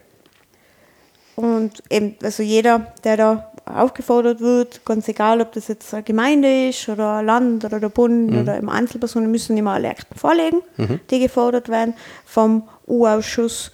Und, Und, diesmal aber auch ungeschwärzt. Schwör. Ehre schwöre. Ja, haben sie gesagt, hat er gesagt. Ja, ja nachher. sie sind jetzt alle auf einer Linie. Ja, alle. Auf diese Linie will ich nicht. Ja, egal. Ja. Schauen wir mal. Einen Strich, wir können ja dann einmal einen Podcast zum U-Ausschuss machen. Ja, das machen wir sicher. Wie technische Aufklärung, hallo? Ja, genau.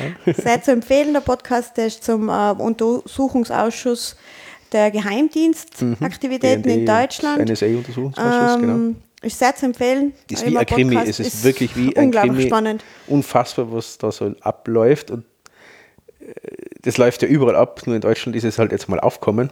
Das äh, ist der Unterschied. Und in anderen Ländern passiert der gleiche Blödsinn, aber es wird halt totgeschwiegen, weil Mhm. es wird überall überwacht. Jetzt, äh, das als Beispiel, es gibt ja in Deutschland noch viel mehr wie den NSU-Untersuchungsausschuss. Das rechte Auge ist halt blind in Deutschland wie in Österreich, wie wir jetzt wieder gemerkt haben mit den Bundeswehrsoldaten, der einen Anschlag Hallo, machen wollte. wir haben ihn gefangen, okay? Ja, das, aber das wollten wir nicht, das haben wir nicht wissen können, wirklich, wenn wir das gewusst hätten. Aber äh, genau so, ja, genau. Ja, das sind eben diese Untersuchungsausschüsse. Gut, dann noch weiter, es gibt also diesen Hauptausschuss. Ähm, der wird auch von, äh, nach Verhältniswahl, wird der Hauptausschuss zusammengesetzt und gewählt im Nationalrat. Und die haben wieder einen ständigen ähm, Unterausschuss, der hat auch gewisse Befugnisse. Und dieser, ich bin nicht ganz schlau geworden, muss ich sagen. Ich habe das einem Alex davor, vor Ja, der Sendung in der. Vorbereitung erzählt. Ich bin mir immer noch nicht ganz sicher, was dieser Hauptausschuss macht. Aber ähm, sie sind also, sie beschäftigen sich mit allgemeinen Akten der Bundesregierung. Und ähm, da geht es also um die Sicherung einer ungestörten Produktion oder der Versorgung der Bevölkerung und sonstiger Bedarfsträger mit wichtigen Wirtschafts- und Bedarfsgütern. Also der Hauptausschuss schaut, dass ich zu essen habe. Der kann jetzt extrem viel machen oder gar nichts, man weiß es nicht. Also es ist, es ist schwierig zu interpretieren, weil es wird halt wahrscheinlich darum gehen, dass alles für bestimmte Notfälle oder für das Eigenversorgung des Staates gegeben ist. Wobei da kann extrem viel reinfallen. Also auch Ja, da, wenn es irgendjemanden gibt, der sich da besser auskennt, das ist wirklich etwas, das haben wir jetzt nicht ganz verstanden. Ungefähr, aber nicht ganz genau, was, was die da machen. allgemeine Akte der Bundesregierung oder eines Bundesministers bedürfen des Einvernehmen des Hauptausschusses. Also das wird durchs Bundesgesetz festgelegt. Ja, also, es, es ist einfach die Vorinstanz vor, vor so. Nationalrat Ja, kommt. so irgendwie so oder äh, Grundkontrollgremium oder quasi eine Basisrepublik-Geschichte, dass man sagt, okay, das hilft dabei, dass nicht irgendwie der Staat, also dass der Staat unabhängig bleibt sozusagen irgendwie. Aber es ist nur eine Interpretation. Also vielleicht gibt es da Leute, die sich da, es gibt sicher Leute, die sich da besser auskennen wie wir. Also vielleicht kriegen wir dann Hinweise. es ist gar nicht so schwierig, sich besser auszukennen. Genau, vielleicht holen wir uns dann nochmal, wenn wir alle durch haben, dann holen wir uns nochmal einen Juristen irgendwie dazu, der uns da unsere Fehler nochmal aufzeigt. Aber gesagt, uns geht es ja ums Prinzip und das passt schon. Aber gesagt, es gibt Ausschüsse, einen Hauptausschuss, einen Sonder- und Unterausschuss, mega Hyperausschuss. Und es passt zur Verfassung, wenn es alles ein bisschen schwammig bleibt, unsere Erklärung. Richtig, und man glaubt, die fügen hier und da einfach einen Absatz ein, dass man sich überhaupt nicht mehr auskennt. Ja. das ist ja äh, ungenau. Ja, ein, ein Jurist braucht ja auch nur irgendwie seine Daseinsberechtigung. Das schaffen sie durch solche Das Formulierungen. stimmt, das können nicht alle Juristen Politiker werden. Gut, nun äh, ist eine gute Überleitung auch. Die Stellung der Mitglieder des Nationalrates und des Bundesrates werden dann im nächsten, in den nächsten Artikeln besprochen. Da geht es also darum, dass die eben unabhängig sind. Also sie haben jetzt, sind an keinen Auftrag gebunden oder so, sondern machen das unabhängig. Und dann geht es auch darum, was ist, wenn einer verzichtet auf sein Mandat. Da gibt es wieder so Einspruchsfristen und Ersatz, Männer oder Frauen daneben. Die Aber wenn, da steht drinnen, sie sind unabhängig. Nein, da steht, Sie sind bei der Ausübung dieses Berufes an keinen Auftrag gebunden. Ja, aber so Part- Partei, äh, Meinung sozusagen, zählt das dann nicht so. Oder wie widerspricht diese, diese, diese, diese Realität unserer Verfassung? Haben wir da was aufgedeckt? Vielleicht vergibt die Partei ja keinen Auftrag. Achso, die, die legen nur nahe. Ah, Ein. Hinweis sozusagen. Ah, posted. Ah, ja, ja, genau. Okay. Also Na, kein okay. Auftrag.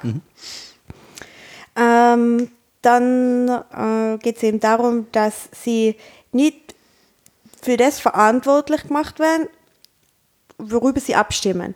Also wenn sie abstimmen, keine Ahnung, es gibt jetzt wieder Todesstrafe, dann kann man dann nicht zu ihm sagen, du hast jetzt einen Mord gemacht oder so, weil du halt für die Todesstrafe gestimmt hast. Okay, also Konsequenzen aus dem Gesetz. Genau, dürfen nicht Eigentlich schon schade. Ich verstehe schon, dass es ist, aber. Nein, das ist einfach so diese, diese Immunität des Amtes quasi. Eh, macht Sinn, aber wie gesagt, man, manchmal wäre es gut, wenn Politiker tatsächlich für ihre Gesetze, die sie machen, für die sie stimmen, in irgendeiner Art und Weise haftbar sein. Weil vielleicht denken sie dann, ich sage, ist nicht realistisch und absoluter Blödsinn, aber eigentlich wäre es, Weil so Produkthaftungsgeschichte. naja, schon. Naja, wenn es mir, wenn's mir extrem wurscht sein kann, was ich mache, dann mache ich halt das, wo ich, was mir am meisten bringt. Wenn ich aber irgendwas noch in Jahren später quasi dann ein Problem kriegen könnte durch das, dann vielleicht denke ich mehr darüber nach. Schränkt natürlich aber auch die Freiheit ein. Also das wird dann da. Also von dem Legen wir es einmal so aus, dass es für die Freiheit ist, ist. glaube ich, nicht, nicht ganz schlecht eben. Eh. Sie haben also, wenn es um Abstimmungen geht, dürfen sie da also nicht verantwortlich gemacht Mhm. werden. Genauso haben sie aber auch eine Immunität bei allen anderen strafbaren Handlungen, Mhm. außer wenn sie auf frischer Tat ertappt werden. Weil sonst eben, wenn es der strafbare Handlung ist oder auch Hausdurchsuchungen oder so, Mhm. muss immer der Nationalrat zustimmen. Also wenn diese Immunität aufgehoben werden Mhm. soll, warum auch immer, muss der Nationalrat. Genau, hat man in den letzten Jahren einige Male gehabt, dass bestimmte Immunitäten aufgehoben worden sind. Mhm. Also, aber eben wie gesagt, das muss dann immer der Nationalrat entscheiden. normal- einfachen Mehrheit, Beziehungs ja. beziehungsweise ist es auch so, ähm, dass wenn der Nationalrat einfach acht Wochen nichts sagt, dann gilt es auch. Wie jetzt? Wenn der, wenn der Nationalrat, also das ist so, da gibt nachher irgendein Gericht oder so, oder? Ja. Sag halt, wir, die- mhm. beantragen das. Wenn der Nationalrat acht Tage nichts sagt, Hä? Ist Zustimmung. dann ist Zustimmung. Schweigen ist Zustimmung in der, in der das Verfassung ist bei mehreren ist ja Sachen. cool. Das ist bei mehreren Sachen Ja, das eben, ja gut. dass wenn man nichts sagt, Aha. nachher ist Zustimmung. Das ist wie das, diesen Punkt haben wir jetzt kurz nur ganz Mhm. überflogen. Wenn also jemand auf sein Mandat verzichtet, Mhm. kann die Wahlbehörde sagen, du machst das jetzt trotzdem. Und wenn er dann innerhalb von acht Tagen keinen Einspruch erhebt, muss er es weitermachen. Ja, genau. Ja, Also das schau. ist auch so Mhm. Schweigen ist Zustimmung. Die kennen die Faulheit der Menschen, die nie auf E-Mails antworten. Ja, Ja, sehr gut, das ist gut. ist gar nicht so blöd, oder? Ja. Ähm, gut, und das, Gel das Gleiche gilt natürlich auch für die Mitglieder des Bundesrates. Auch die haben die Immunität. Äh, dann Artikel 59, den finde ich persönlich ganz wichtig eigentlich, muss ich sagen. Ähm, da geht es darum, dass niemand, der im Nationalrat, im Bundesrat oder im EU-Parlament ist, in einem der anderen zwei Gremien tätig sein darf. Also kann nicht im, Parlam also im EU-Parlament und im Bundesrat zum Beispiel gleichzeitig sein. Das darf ich nicht auch. Ja, ist gut. Und dann kommen ganz viele Absätze oder Artikel äh, zur Tatsache, wenn ein öffentlicher Bediensteter in den Nationalrat, also sich um ein Mandat im Nationalrat bewirbt, wie er funktioniert es, dass er da dienstfrei gestellt wird oder außer Dienst gestellt wird, was kriegt er dann noch für Geld, der muss das auch immer berichten und so. Aber eben, das haben wir ja davor schon durchbesprochen, ähm, das gilt eben nur für die öffentlichen Bediensteten. Alle anderen müssen Genau. nicht über ihre Bezüge irgendwie Auskunft geben Was oder ich echt interessant finde, Ah, eben aus der Wirtschaft, ich bin da irgendwie Unternehmensberater für, lass mir irgendwas aus der Luft zaubern für einen Glücksspielautomathersteller. Soll es geben. Na, Ja. Und dann ist man Minister und macht ein Gesetz für denjenigen. Das ist nicht kontrolliert. Das Finde, finde ich echt schräg. Lehrer, die irgendwie wechseln, für die ist alles geregelt. Äh, Und sonstige Beamte, was ja nicht unwichtig ist, keine Frage. Aber dass die Wirtschaft da komplett außen vor ist, das finde ich sehr, sehr seltsam und führt meines Erachtens zu einigen Skandalen, die wir jetzt gerade haben. ja, wenn das nicht so wäre. Aber eben, also diesen, äh, ich habe zumindest da nichts gefunden in diesen Unterlagen. Also es gibt da immer eine Kommission, die auf das schaut, aber Mhm. es ist immer nur bei öffentlichen Bediensteten, die eben in den Nationalrat wollen. Ja, gut, gut, gut blockiert, der Herr Oder Bundesrat. So. Ja. ja, ja, ach, nur. Noch Ist mal rausgerutscht. Nein, oh, das hast du jetzt du gesagt. Das. Gut, das war das zweite Hauptstück. Mhm. Kommen wir zum dritten Hauptstück. Genau. Jetzt haben wir eine Stunde, Eine ungefähr. Stunde. Ja, locker. Ihr haltet ja, schon nur die, durch, die oder? können ja Pause machen. Gut. Da geht es jetzt auch wieder um Sachen, über die wir ähm, schon in einigen Podcasts gesprochen haben. Da geht es jetzt nämlich um die Vollziehung des Bundes. Das beginnt mit der Verwaltung und da das erste ist der Bundespräsident. Da geht es jetzt also, wie gesagt, da kann man jetzt auch ein bisschen drüber fliegen, weil unsere Hörer kennen das ja alles natürlich schon, weil sie ja alle unsere Podcasts über den Bundespräsidenten schon gehört habt. Ja, hoffe ich doch. Da geht es jetzt also wirklich wieder darum, wer darf da gewählt werden. Die, äh, das Amt dauert sechs Jahre. Wie oft darf er wi- wiedergewählt werden? Einmal nur. Und so, wie kann er abgesetzt werden? Wie wird er angelobt, wenn das ist? Weil- Also wirklich. ja, also Formalitäten. Formalitäten eben. Da, das habe ich ja ganz interessant gefunden, den Titel Bundespräsident darf nur darf von niemandem anderen geführt werden. Das war ja im letzten Wahlkampf, beim Bundespräsidentenwahlkampf, wo einer der beiden Kandidaten schon auf den Plakaten Bundespräsident stehen hatte. Ja, genau. Das war eigentlich nicht erlaubt. Genau. Da steht dann eben auch, ähm, wie, es, wie das sein Gelöbnis steht sogar wortwörtlich drinnen, Mhm. drinnen, was er da sagt. Das ist nur beim Bundespräsidenten, bei den anderen wie Kanzler oder Nationalrat steht das nicht drinnen, was sie Mhm. Ah, okay. sagen. Ist da, ist da Bezug auf Gott? Ist da keiner Doch, drin? da steht sehr wohl drinnen, also die Be Beifügung einer religiösen Beteuerung ist zulässig. Aha. Mhm. Ja, aber der. Gut. Gut, er hängt ja dann in die Schulzimmer auch gleich neben Kreuz, deswegen muss er ja. Ist quasi Gott gleich. Noch. Dann geht es eben auch hier wieder um die Immunität des Bundespräsidenten, wie die aufgehoben wird, dann wäre es seine Vertretung, das kennen wir ja seit letztem Jahr sehr gut, das sind eben die drei Nationalratspräsidenten, wobei die Stimme des Ersten immer die anderen beiden quasi überwiegt. Und wenn nur Zweiter und Dritter sind, überwiegt auch der Zweite, falls der Erste nicht da sein soll. Also Obersticht unter. Genau. Und da steht da eigentlich interessanterweise, dass das auch dann gilt, wenn die Stelle des Bundespräsidenten dauernd erledigt ist. Das finde ich ins, insofern ganz interessant, dass das da, wo die Verfassung geschrieben worden ist, oder vielleicht zum späteren Zeitpunkt, das aber schon aufgenommen worden ist, dass man so damit spekuliert, dieses Amt irgendwann einmal nicht mehr zu haben. Da schon Vorsorge trifft. Ja, ja, ja. Das hat- Okay. finde ich ganz interessant. Naja, das ist gut. Also als quasi Ersatz des äh, Kaisers hat Quasi. man den ja genommen. Ja, und irgendwann, vielleicht hat man sich gedacht, den braucht man eh Mitte, der, Mitte des 20. Jahrhunderts. ja. Ja, weil dann diese Sehnsucht nach einem starken Mann nicht mehr gegeben Na, wie, ist. wie, das ist ja endgültig erledigt. Diese Na, Dummheiten haben wir na. im letzten Jahrhundert lassen. braucht man immer. Ja, dann äh, stehen dann eben im Artikel 65, was der so machen muss alles, dass der halt unsere Vertretung nach außen ist, dass zu ihm die Gesandten kommen, die Konsuln bestellt er und so. Das ist schon ziemlich stressig. Die Staatsverstre Staatsverträge schließt er ab. Also die muss er unterschreiben. Dann, wen er alle ernennen darf. Er darf, er darf, finde ich echt toll, Berufstitel erfinden. Und verleihen. Das ist cool. Aber er kann einen Berufstitel erfinden.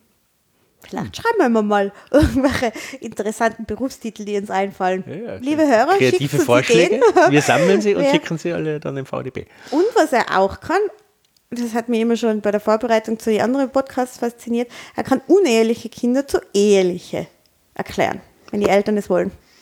Ah, Und aha. die Amnestie kann er ihm gewähren. Das, Mhm. was er zu Weihnachten normalerweise macht. Letztes Jahr, oh, ist keiner freigekommen, weil es keinen Bundespräsidenten gegeben hat. Ne? Haben Sie auch welche frei Ich glaube schon. Wohl, ich glaube, der hat die, die Boris, na, wie heißt sie? Doch, Boris. Boris. Die, die sind immer, ich sage jetzt da nichts, weil wir, aber ja, genau. sie wechseln schnell.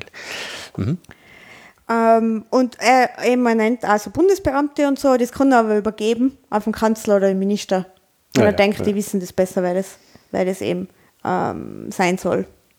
Und er kann aber die Staatsverträge, kann er eben die Bundesregierung oder Landesregierung dementsprechend, kann er sagen, macht's doch das. Delegieren. Ich muss super. wieder einen Konsul empfangen, ja, keine Zeit für irgendeinen Staatsvertrag.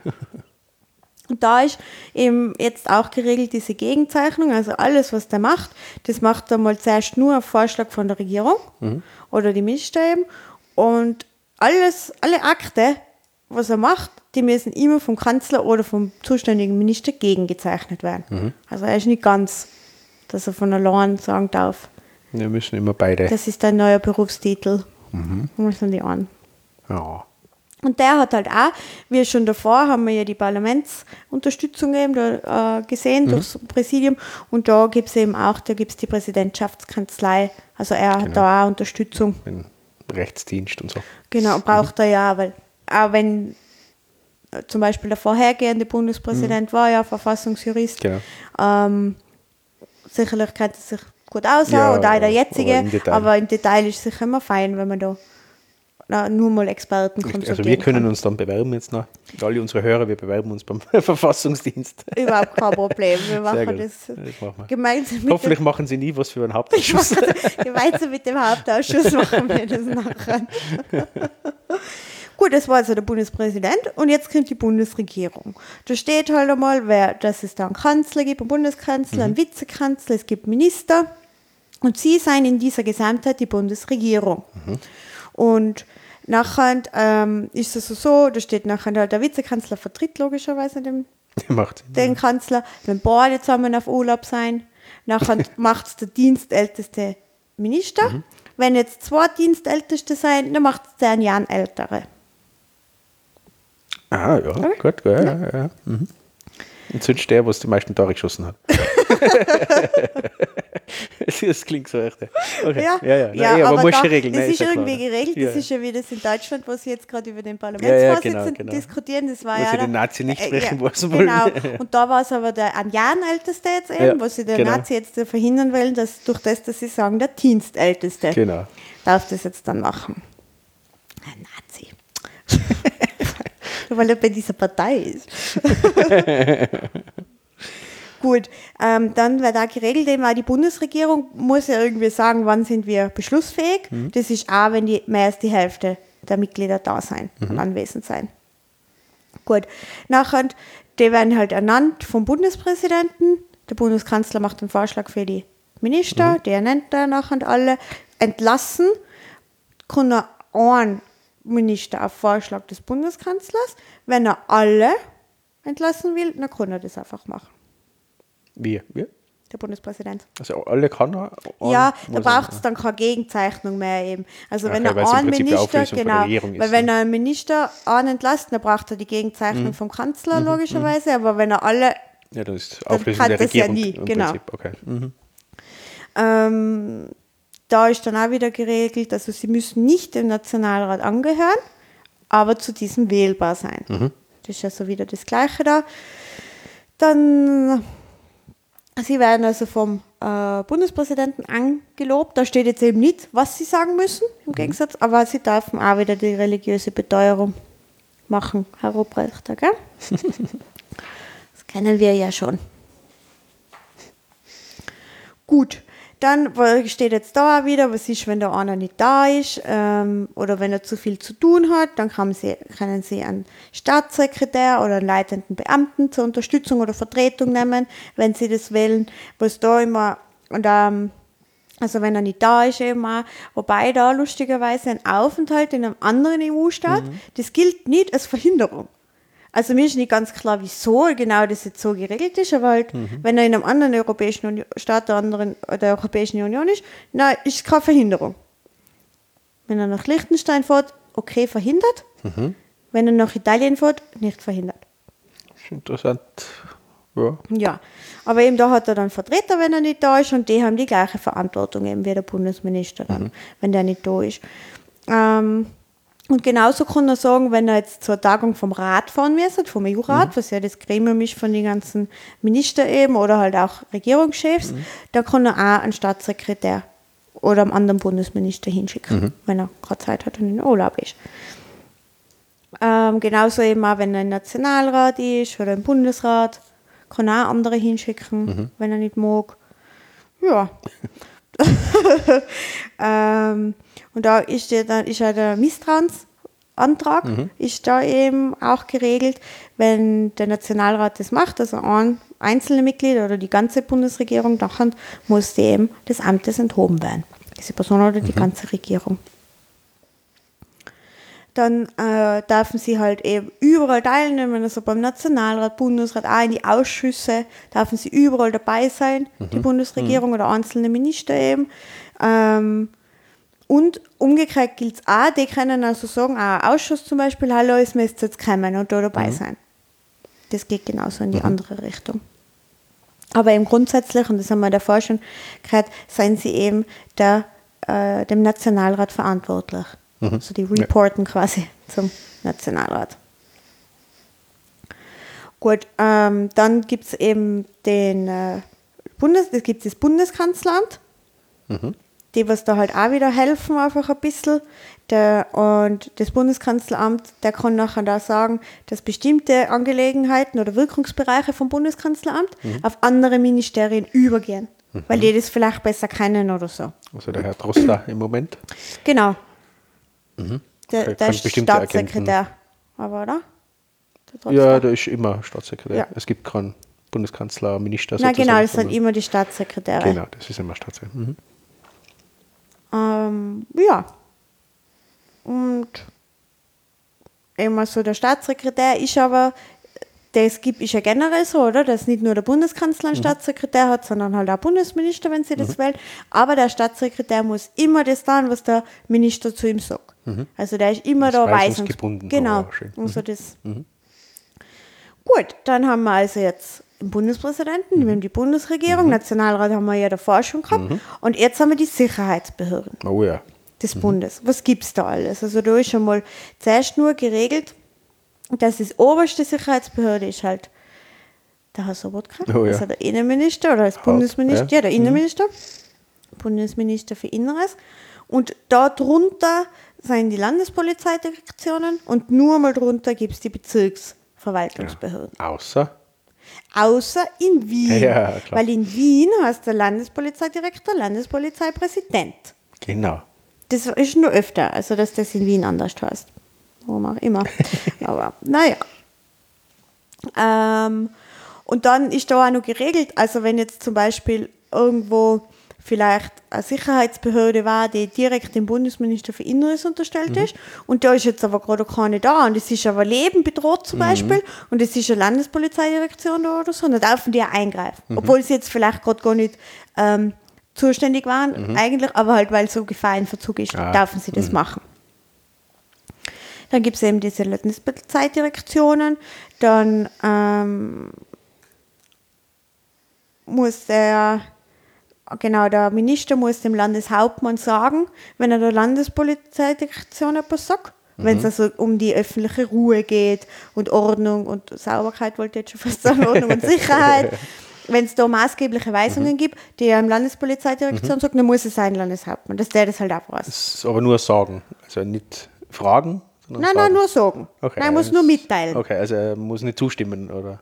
Also da, Wo kann will, man denn da hin? Aber Wenn der Mr. Sobotka irgendjemanden was fragen müsste. ja, wenn der einen Herrn Brüll fragen müsste. Nein. Hm. Äh, Früher. die Mikkel Leitner fragt. Ja, die Ja. haben die. Ja. Ja, und dann ähm, steht eben nur, was Wachkörper sind. Mhm. Dass sie halt bewaffnet sind oder uniformiert oder was. Aber dann steht eben auch, was es nicht ist. Also jemand zum Beispiel, der den, auf den Schutz der Landeskultur schaut, ist kein Wachkörper. Mhm. Oh. Auch eine Feuerwehr ist, keine, äh, ist kein Wachkörper oder auch nicht irgendwie die Organe der Marktaufsicht. Das es nicht. Gut. Das ist also Sicherheitsbehörden. Da gibt es dann eigene Gesetze, was das noch genauer regelt. Deswegen ist da nur ein kurzer Absatz zu nehmen. Und dann gibt es nur das Bundesheer. Das ist jetzt das nächste. Und da steht eben, dass es die für die militärische Landesverteidigung halt zuständig sein und dass es nach den Grundsätzen eines Milizsystems ist. Genau, also das ist der Absatz, worüber wir vor ein paar Jahren abgestimmt Mhm. haben, ob das quasi dieses freiwilligen Heer bleibt oder ob es ein, ein, ein Berufsheer wird. Da hätte sich an diesem Absatz was geändert. So. Es ist kein Freiwilligenheer. Alle Männer müssen da hingehen. Nee, also, nee, du weißt, was ich meine. Ja. Also, also ist extrem freiwillig. Ne? Äh, Für alle Frauen schon. ja, stimmt. So gesehen. Aber da, also bei dieser Änderung zu einem Berufsheer hätte man da quasi was Mhm. Hat, ändern da wird es jetzt anders dastehen, okay. ja. Aber wir haben das ja abgelehnt. Weil Ja, wir finden für die Zivildienst, die nicht einmal da drin stehen. Nein, Ja. nichts. Alex hat mir noch extra gefragt, aber nein, da steht überhaupt nichts drin zu den Zivildienern, ja. sondern da steht nur, was das Militär, also das Bundesheer halt so eben alles macht, dass sie halt natürlich, logischerweise machen sie militärische Landesverteidigung, mhm. klarer macht Sinn, aber sie können auch schauen auf die demokratischen Freiheiten der Einwohner zum Beispiel. Mhm und dann auch, wenn so Katastrophen sind oder so, mhm. das ist ja immer, wenn so Überschwemmungen oder genau. Lawinen bei uns sind oder so, oder, kommt ja das her. Kitzbühel-Rennen. Kitzbühel-Rennen, genau. Ja. das ist Ausnahmezustand. Ein, das ist, glaube ich, ein Elementarereignis. Ja, das, das, das stimmt, das ist wahrlich. Ja. Man kann so als Elementarereignis oder Unglücksfälle außergewöhnlichen Umfanges. Guck das jetzt, kommt je nach, äh, Kitzbüheler Touristiker ja. sagen das erste, Kitzbüheler Einwohner sagen das zweite. ja, genau. so, aber eben da dürfen sie auch äh, mitwirken genau. dann quasi bei den Sachen. Ja, aber haben die nicht, also Gott, das ist da jetzt überhaupt nicht geregelt. Also diese, diese Kompetenzen, die sie immer mehr wollen, wie es scheint, äh, von der Polizei. Also diese, diese wirkliche Überwachung, diese, mhm. diese Assistenzeinsätze für die Polizei, Einrichtung Grenzkontrollen und so weiter, das ist eigentlich gegen die Verfassung. Ja.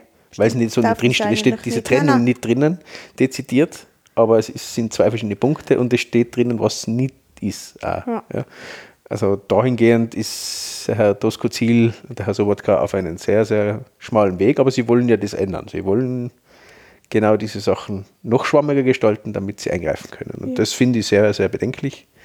Ja, weil es eine Gewaltenteilung auch ist einfach, oder? Einfach ja, sie wollen das auflö auflösen und ja. es gibt aber einen guten Grund, wieso diese Gewaltenteilung da ist. Da können sich die Leute gerne mit der Zwischenkriegszeit beschäftigen, mhm. zwischen Ersten und Zweiten Weltkrieg. Das hat genau den Ursprung unter anderem, weil genau diese Trennung wichtig ist, dass wenn das Volk, sprich die Freiwilligen her, kann dem Volk nur helfen, wenn das Innenministerium eher auf einen Weg ist, wie die Türkei zum Beispiel. Ja. Genau deswegen gibt es diese Trennung und wenn wir da jetzt auflösen anfangen, dann fehlt ein Sicherheitsmechanismus. Mhm. Und ja, schauen wir mal, ob sie den einfach wegbringen. Hoffen wir, dass es so bleibt, wie es jetzt noch drin steht. Absolut, ja. ja.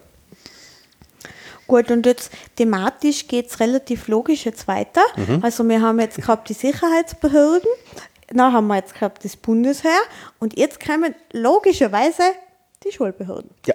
Thematisch das Gleiche. Also Behörde ist Behörde. Alles das Gleiche. Mhm. Ähm, da geht es jetzt einfach äh, hauptsächlich so um die Verwaltung der Schulbehörde. Wir haben das ja beim ersten Podcast zur Verfassung schon genau gehabt wer so irgendwie für die ganzen Schulen zuständig mhm. ist und so. Das war ja schon ja. genau geregelt. Also vor allem diese Trennung zwischen äh, Land, Bund, Gemeinde, wer wofür zuständig ist und mhm. so. Und da geht es jetzt wirklich nur mal mehr um das Administrative mhm. in diesem Absatz hier. Also es gibt in jedem Bundesland eben die Schulbehörden, die sind, heißen Landesschulrat, außer in Wien, der heißt Stadtschulrat für Wien. Ja, da gibt es auch regelmäßig die Diskussionen bei jeder Wien-Wahl wird ja, darüber diskutiert, stimmt, ob wir es genau. abschaffen oder nicht. Ja. Ja, aber da, auf jeden Fall, er heißt einmal noch anders. Also die müssten die Verfassung ändern. ja, sozusagen. Ja. Das, aber das geht nie. Ja. Gar nicht so nie Also es sind eben die Schulbehörden, die dem äh, zuständigen Bundesminister logischerweise mhm. unterstehen. Dann äh, wird es genau geregelt. Also die machen dann so Kollegien, diese Landesschulräte. Mhm. Die, ähm, das ist wieder nach Stärkeverhältnis der der Parteien mhm. im Landtag. Na, der Chef von dem ist der Landeshauptmann mhm. der vom Landesschulrat. Also, aber es gibt, und das ist ganz oft so in vielen Bundesländern, einen amtsführenden Präsidenten. Mhm. Ich glaube, das ist einer der chilligsten Jobs, den man haben kann. aber das gibt es halt auch noch ganz oft. Mhm. Ähm, weil der Landeshauptmann kann ja das nicht alles machen. Nee, nein, der ist ja gestresst. Ja. müssen nach Und wie soll bitte unser Landeshauptmann jemals irgendwas mit, mit Deutsch also Stunden irgendwie, das kann er nicht das deutlich machen in Dialekt. Nein, schwierig, ganz schwierig. Ähm, da steht dann halt eben auch, was diese Kollegien machen, was dieser Präsident macht und so weiter. Mhm. Und dann geht es eben auch darum, wer werden quasi als, als Lehrer oder Schulleiter, mhm. Erzieher und so weiter, weil das fällt auch darunter mhm. unter Bundesrecht. Außer es geht, und das ist ganz lustig immer, außer es geht eben um Land und For um das Land- und forstwirtschaftliche Schulwesen mhm. und das Universitäts- und Hochschulwesen weil, und Schülerheim, ja, weil das äh, ist nicht Bundessache. Genau. Ja. Aber mhm. wenn es eben nicht das ist, sondern eine normale Schule quasi mhm. oder äh, Hort oder so, dann gibt es immer ähm, Dreiervorschläge mhm. für einen Posten vom Landesschulrat. Mhm. Die macht das schon gereiht, ja. wenn sie am coolsten finden würden. Und das kommt nachher ähm, Ganze zum Bundesminister Mhm. und der sagt es aus.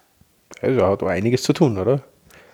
Es muss voll viel Das Aufgabe ja sein. nicht. Gut, er kann sich hier wieder delegieren, aber es ist ja ist eine sehr praktikable Lösung. Also das muss man schon sagen. Das, ja, aber wer soll denn das besser kennen? ja, ich vermute mal, dass genau da die neueste Reform, was sie probieren durchzubringen, genau da reinschlagt, äh, wo sie sagen, okay, die Direktoren sollen entscheiden, wer Lehrer wird. Naja, eh, macht Sinn, absolut. Und nicht der Minister, der eine Reihung kriegt für irgendjemanden, äh, macht absolut Sinn. Und ich sage, man kann über diese Reform auch wieder denken, was man will.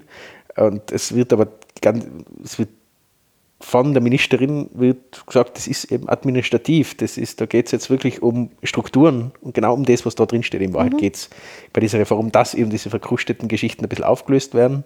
Sicher ähm, noch nicht so, wie es richtig herhat, vermute ich mal, aber zumindest schlagen sie in diese Kerbe, äh, wo es absolut Sinn macht, wenn man so drüber lässt, das muss man ändern.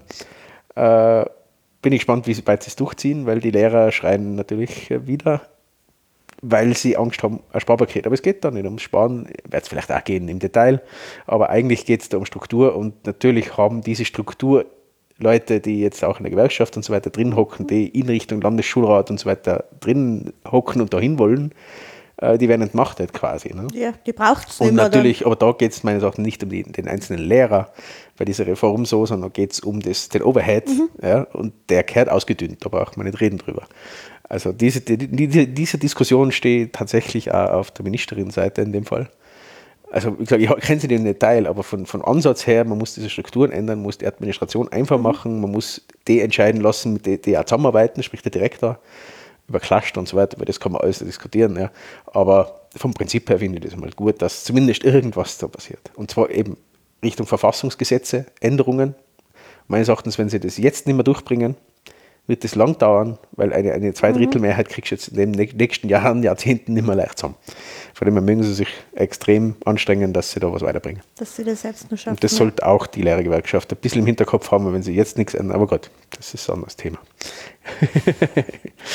War schon die Wut von vielen Menschen auf uns Ja, gezogen. ja nein, das mache ich ja gerne.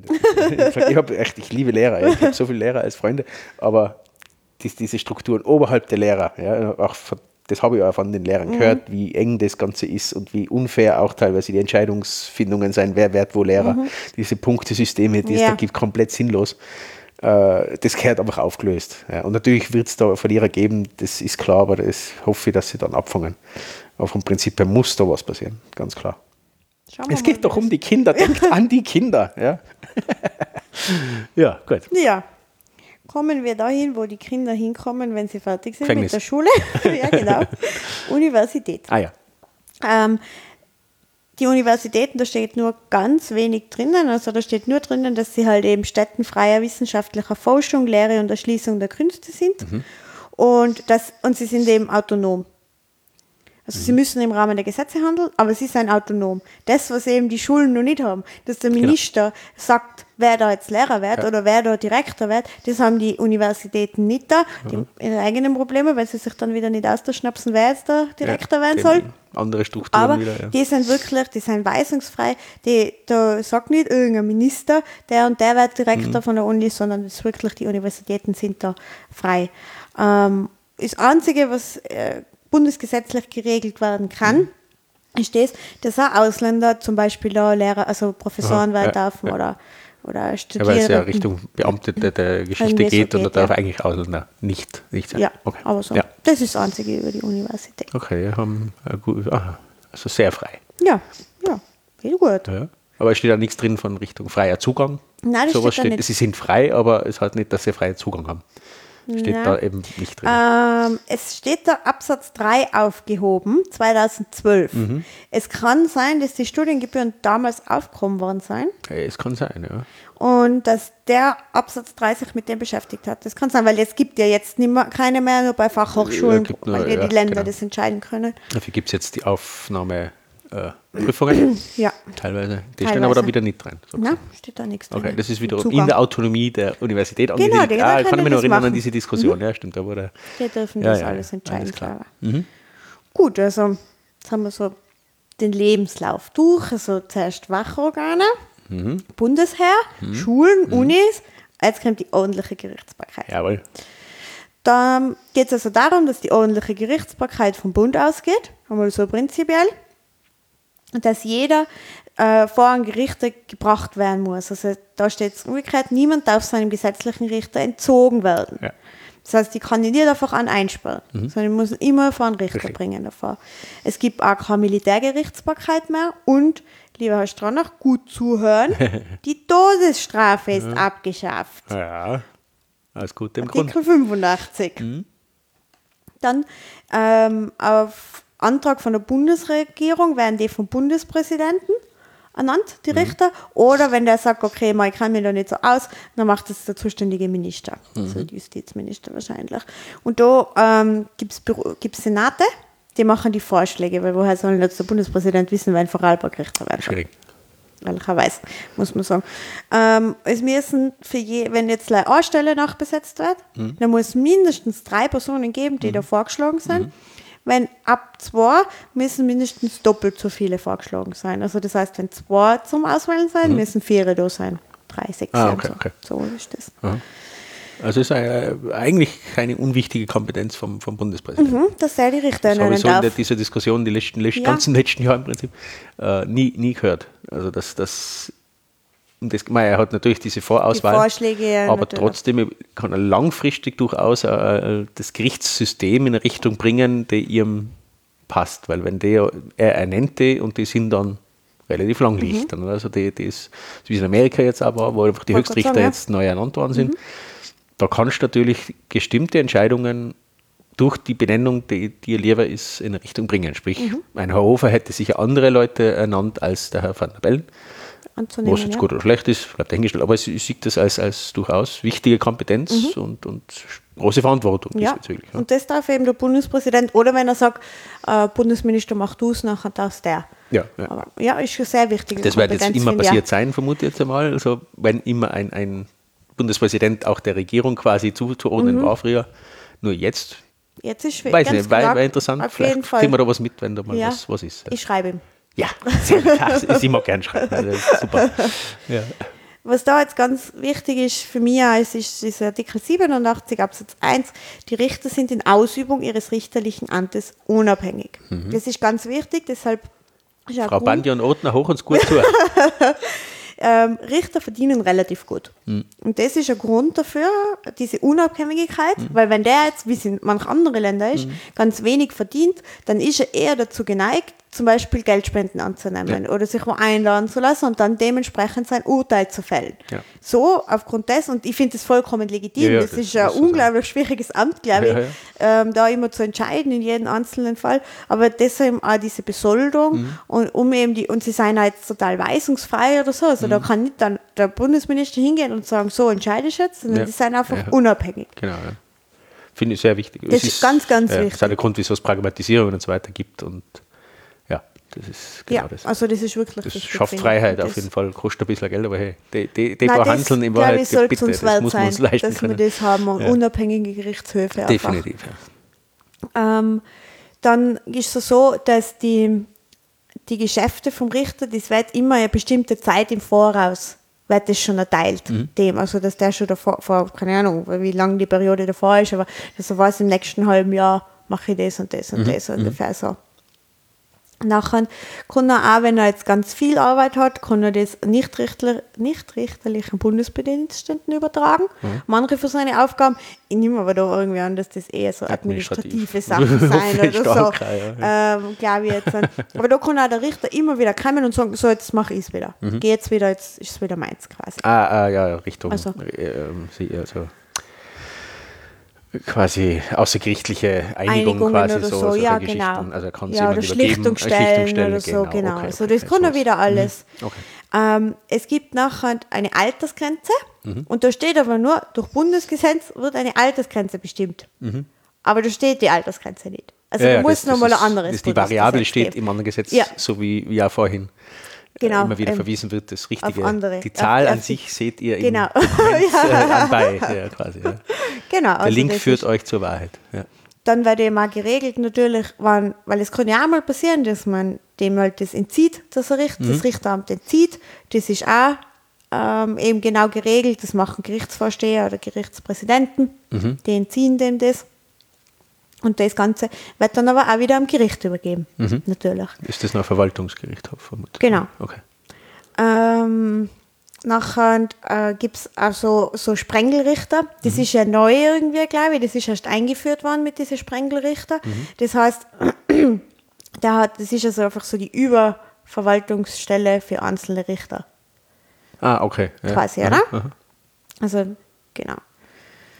Ähm, das kann man da auch machen. Nachher, das ist auch interessant, dass ordentlichen Gerichten steht nicht zu, äh, Verordnungen oder Kundmachungen, Staatsverträge und so weiter über das zu prüfen. Das steht nicht den ordentlichen Gerichten. Also es, bei den ordentlichen Gerichten, da geht es immer um Zivil-, Zivil und Strafrechtssachen, aber nicht um das, weil das macht dann zum Beispiel Ja. ein Verfassungsgerichtshof Genau. oder so. Äh, Sie müssen nur quasi umsetzen, was im Gesetz steht. Genau, das aber Gesetz sie kann, dürfen Sie das nicht ist nicht ihre Aufgabe, das machen Ja, andere. Weil, genau, Wenn dann, Ihnen- das müssen Sie weiterleiten. genau, quasi. wenn Ihnen was auffällt, dann geben Sie es einfach im Verfassungsgerichtshof. Ja, okay. Dann können Sie das sagen. Das waren also die Richter, genauso sind ja aber auch Staatsanwälte, sind Organe der ordentlichen Gerichtsbarkeit. Und da, weil der Richter, der richtet ja nur, sag ja schon der Name. der Staatsanwalt, der macht die Ermittlungs- und Anklagefunktion. Das weiß ich von Bulle von Tölz, weil das sagt ein Staatsanwalt. Sie müssen jetzt was untersuchen.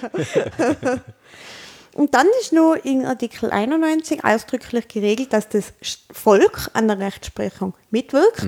Da gibt es also einerseits die Geschworenen, da, das ist bei politischen Verbrechen und bei ähm, mit schweren Strafen bedrohten Vergehen, da sind Ge Geschworene. Ähm, Wenn es andere strafbare Handlungen sein, wo es aber auch ein gewisses Maß an Straf Strafen dann haben, da sind dann Schöffen dabei. Schöffen sind immer zwei, Geschworene sind Mehr. mehrere.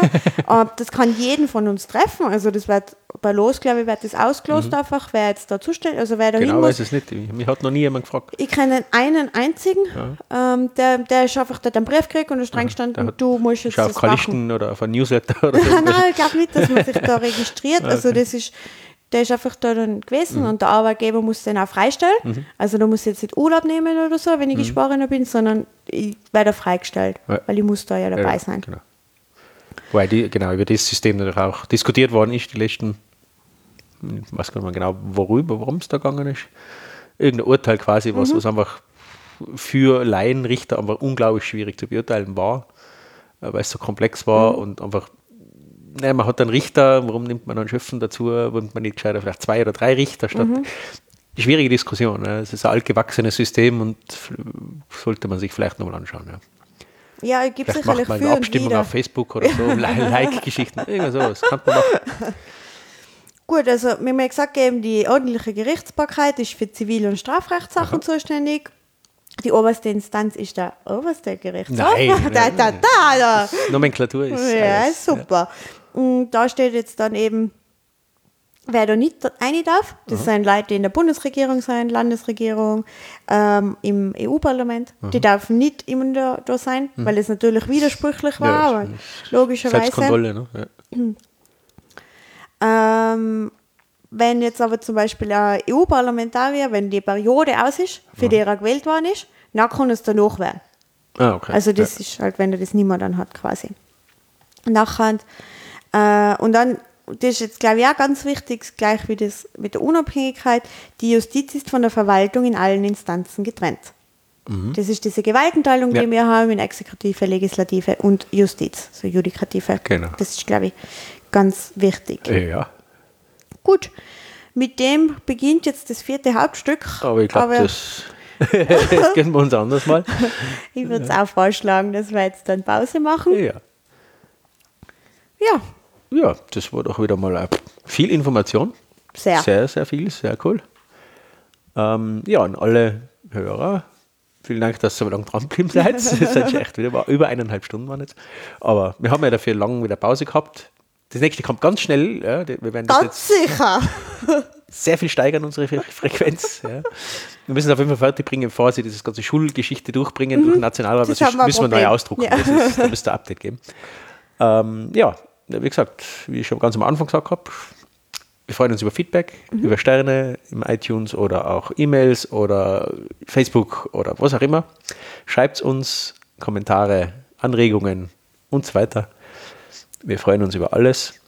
Und ansonsten haben wir noch was? Ja, ähm, Ja, genau. 21. Mai ist wieder Europoli im Freies Theater in Innsbruck. Genau. Und am um- 13. Juni, glaube ich, schon mal was geplant. genau, Auch so. auch wieder im Freies Theater in Innsbruck. Genau, der Rest auf der Facebook-Seite, Ja. auf der Homepage. Ja, wir werden das überall posten, vielleicht Ja. kriegt es mit. Würde uns, uns. freuen, wenn, wenn der eine oder andere vorbeischaut. Es gibt auch was zu trinken und so. Ja, bis Somit, dahin. Ansonsten vielen Dank, Theresa. danke Alex. Danke an die Hörer und wir hören uns Hoffentlich bald wieder. ganz bald. Ciao. Tschüss.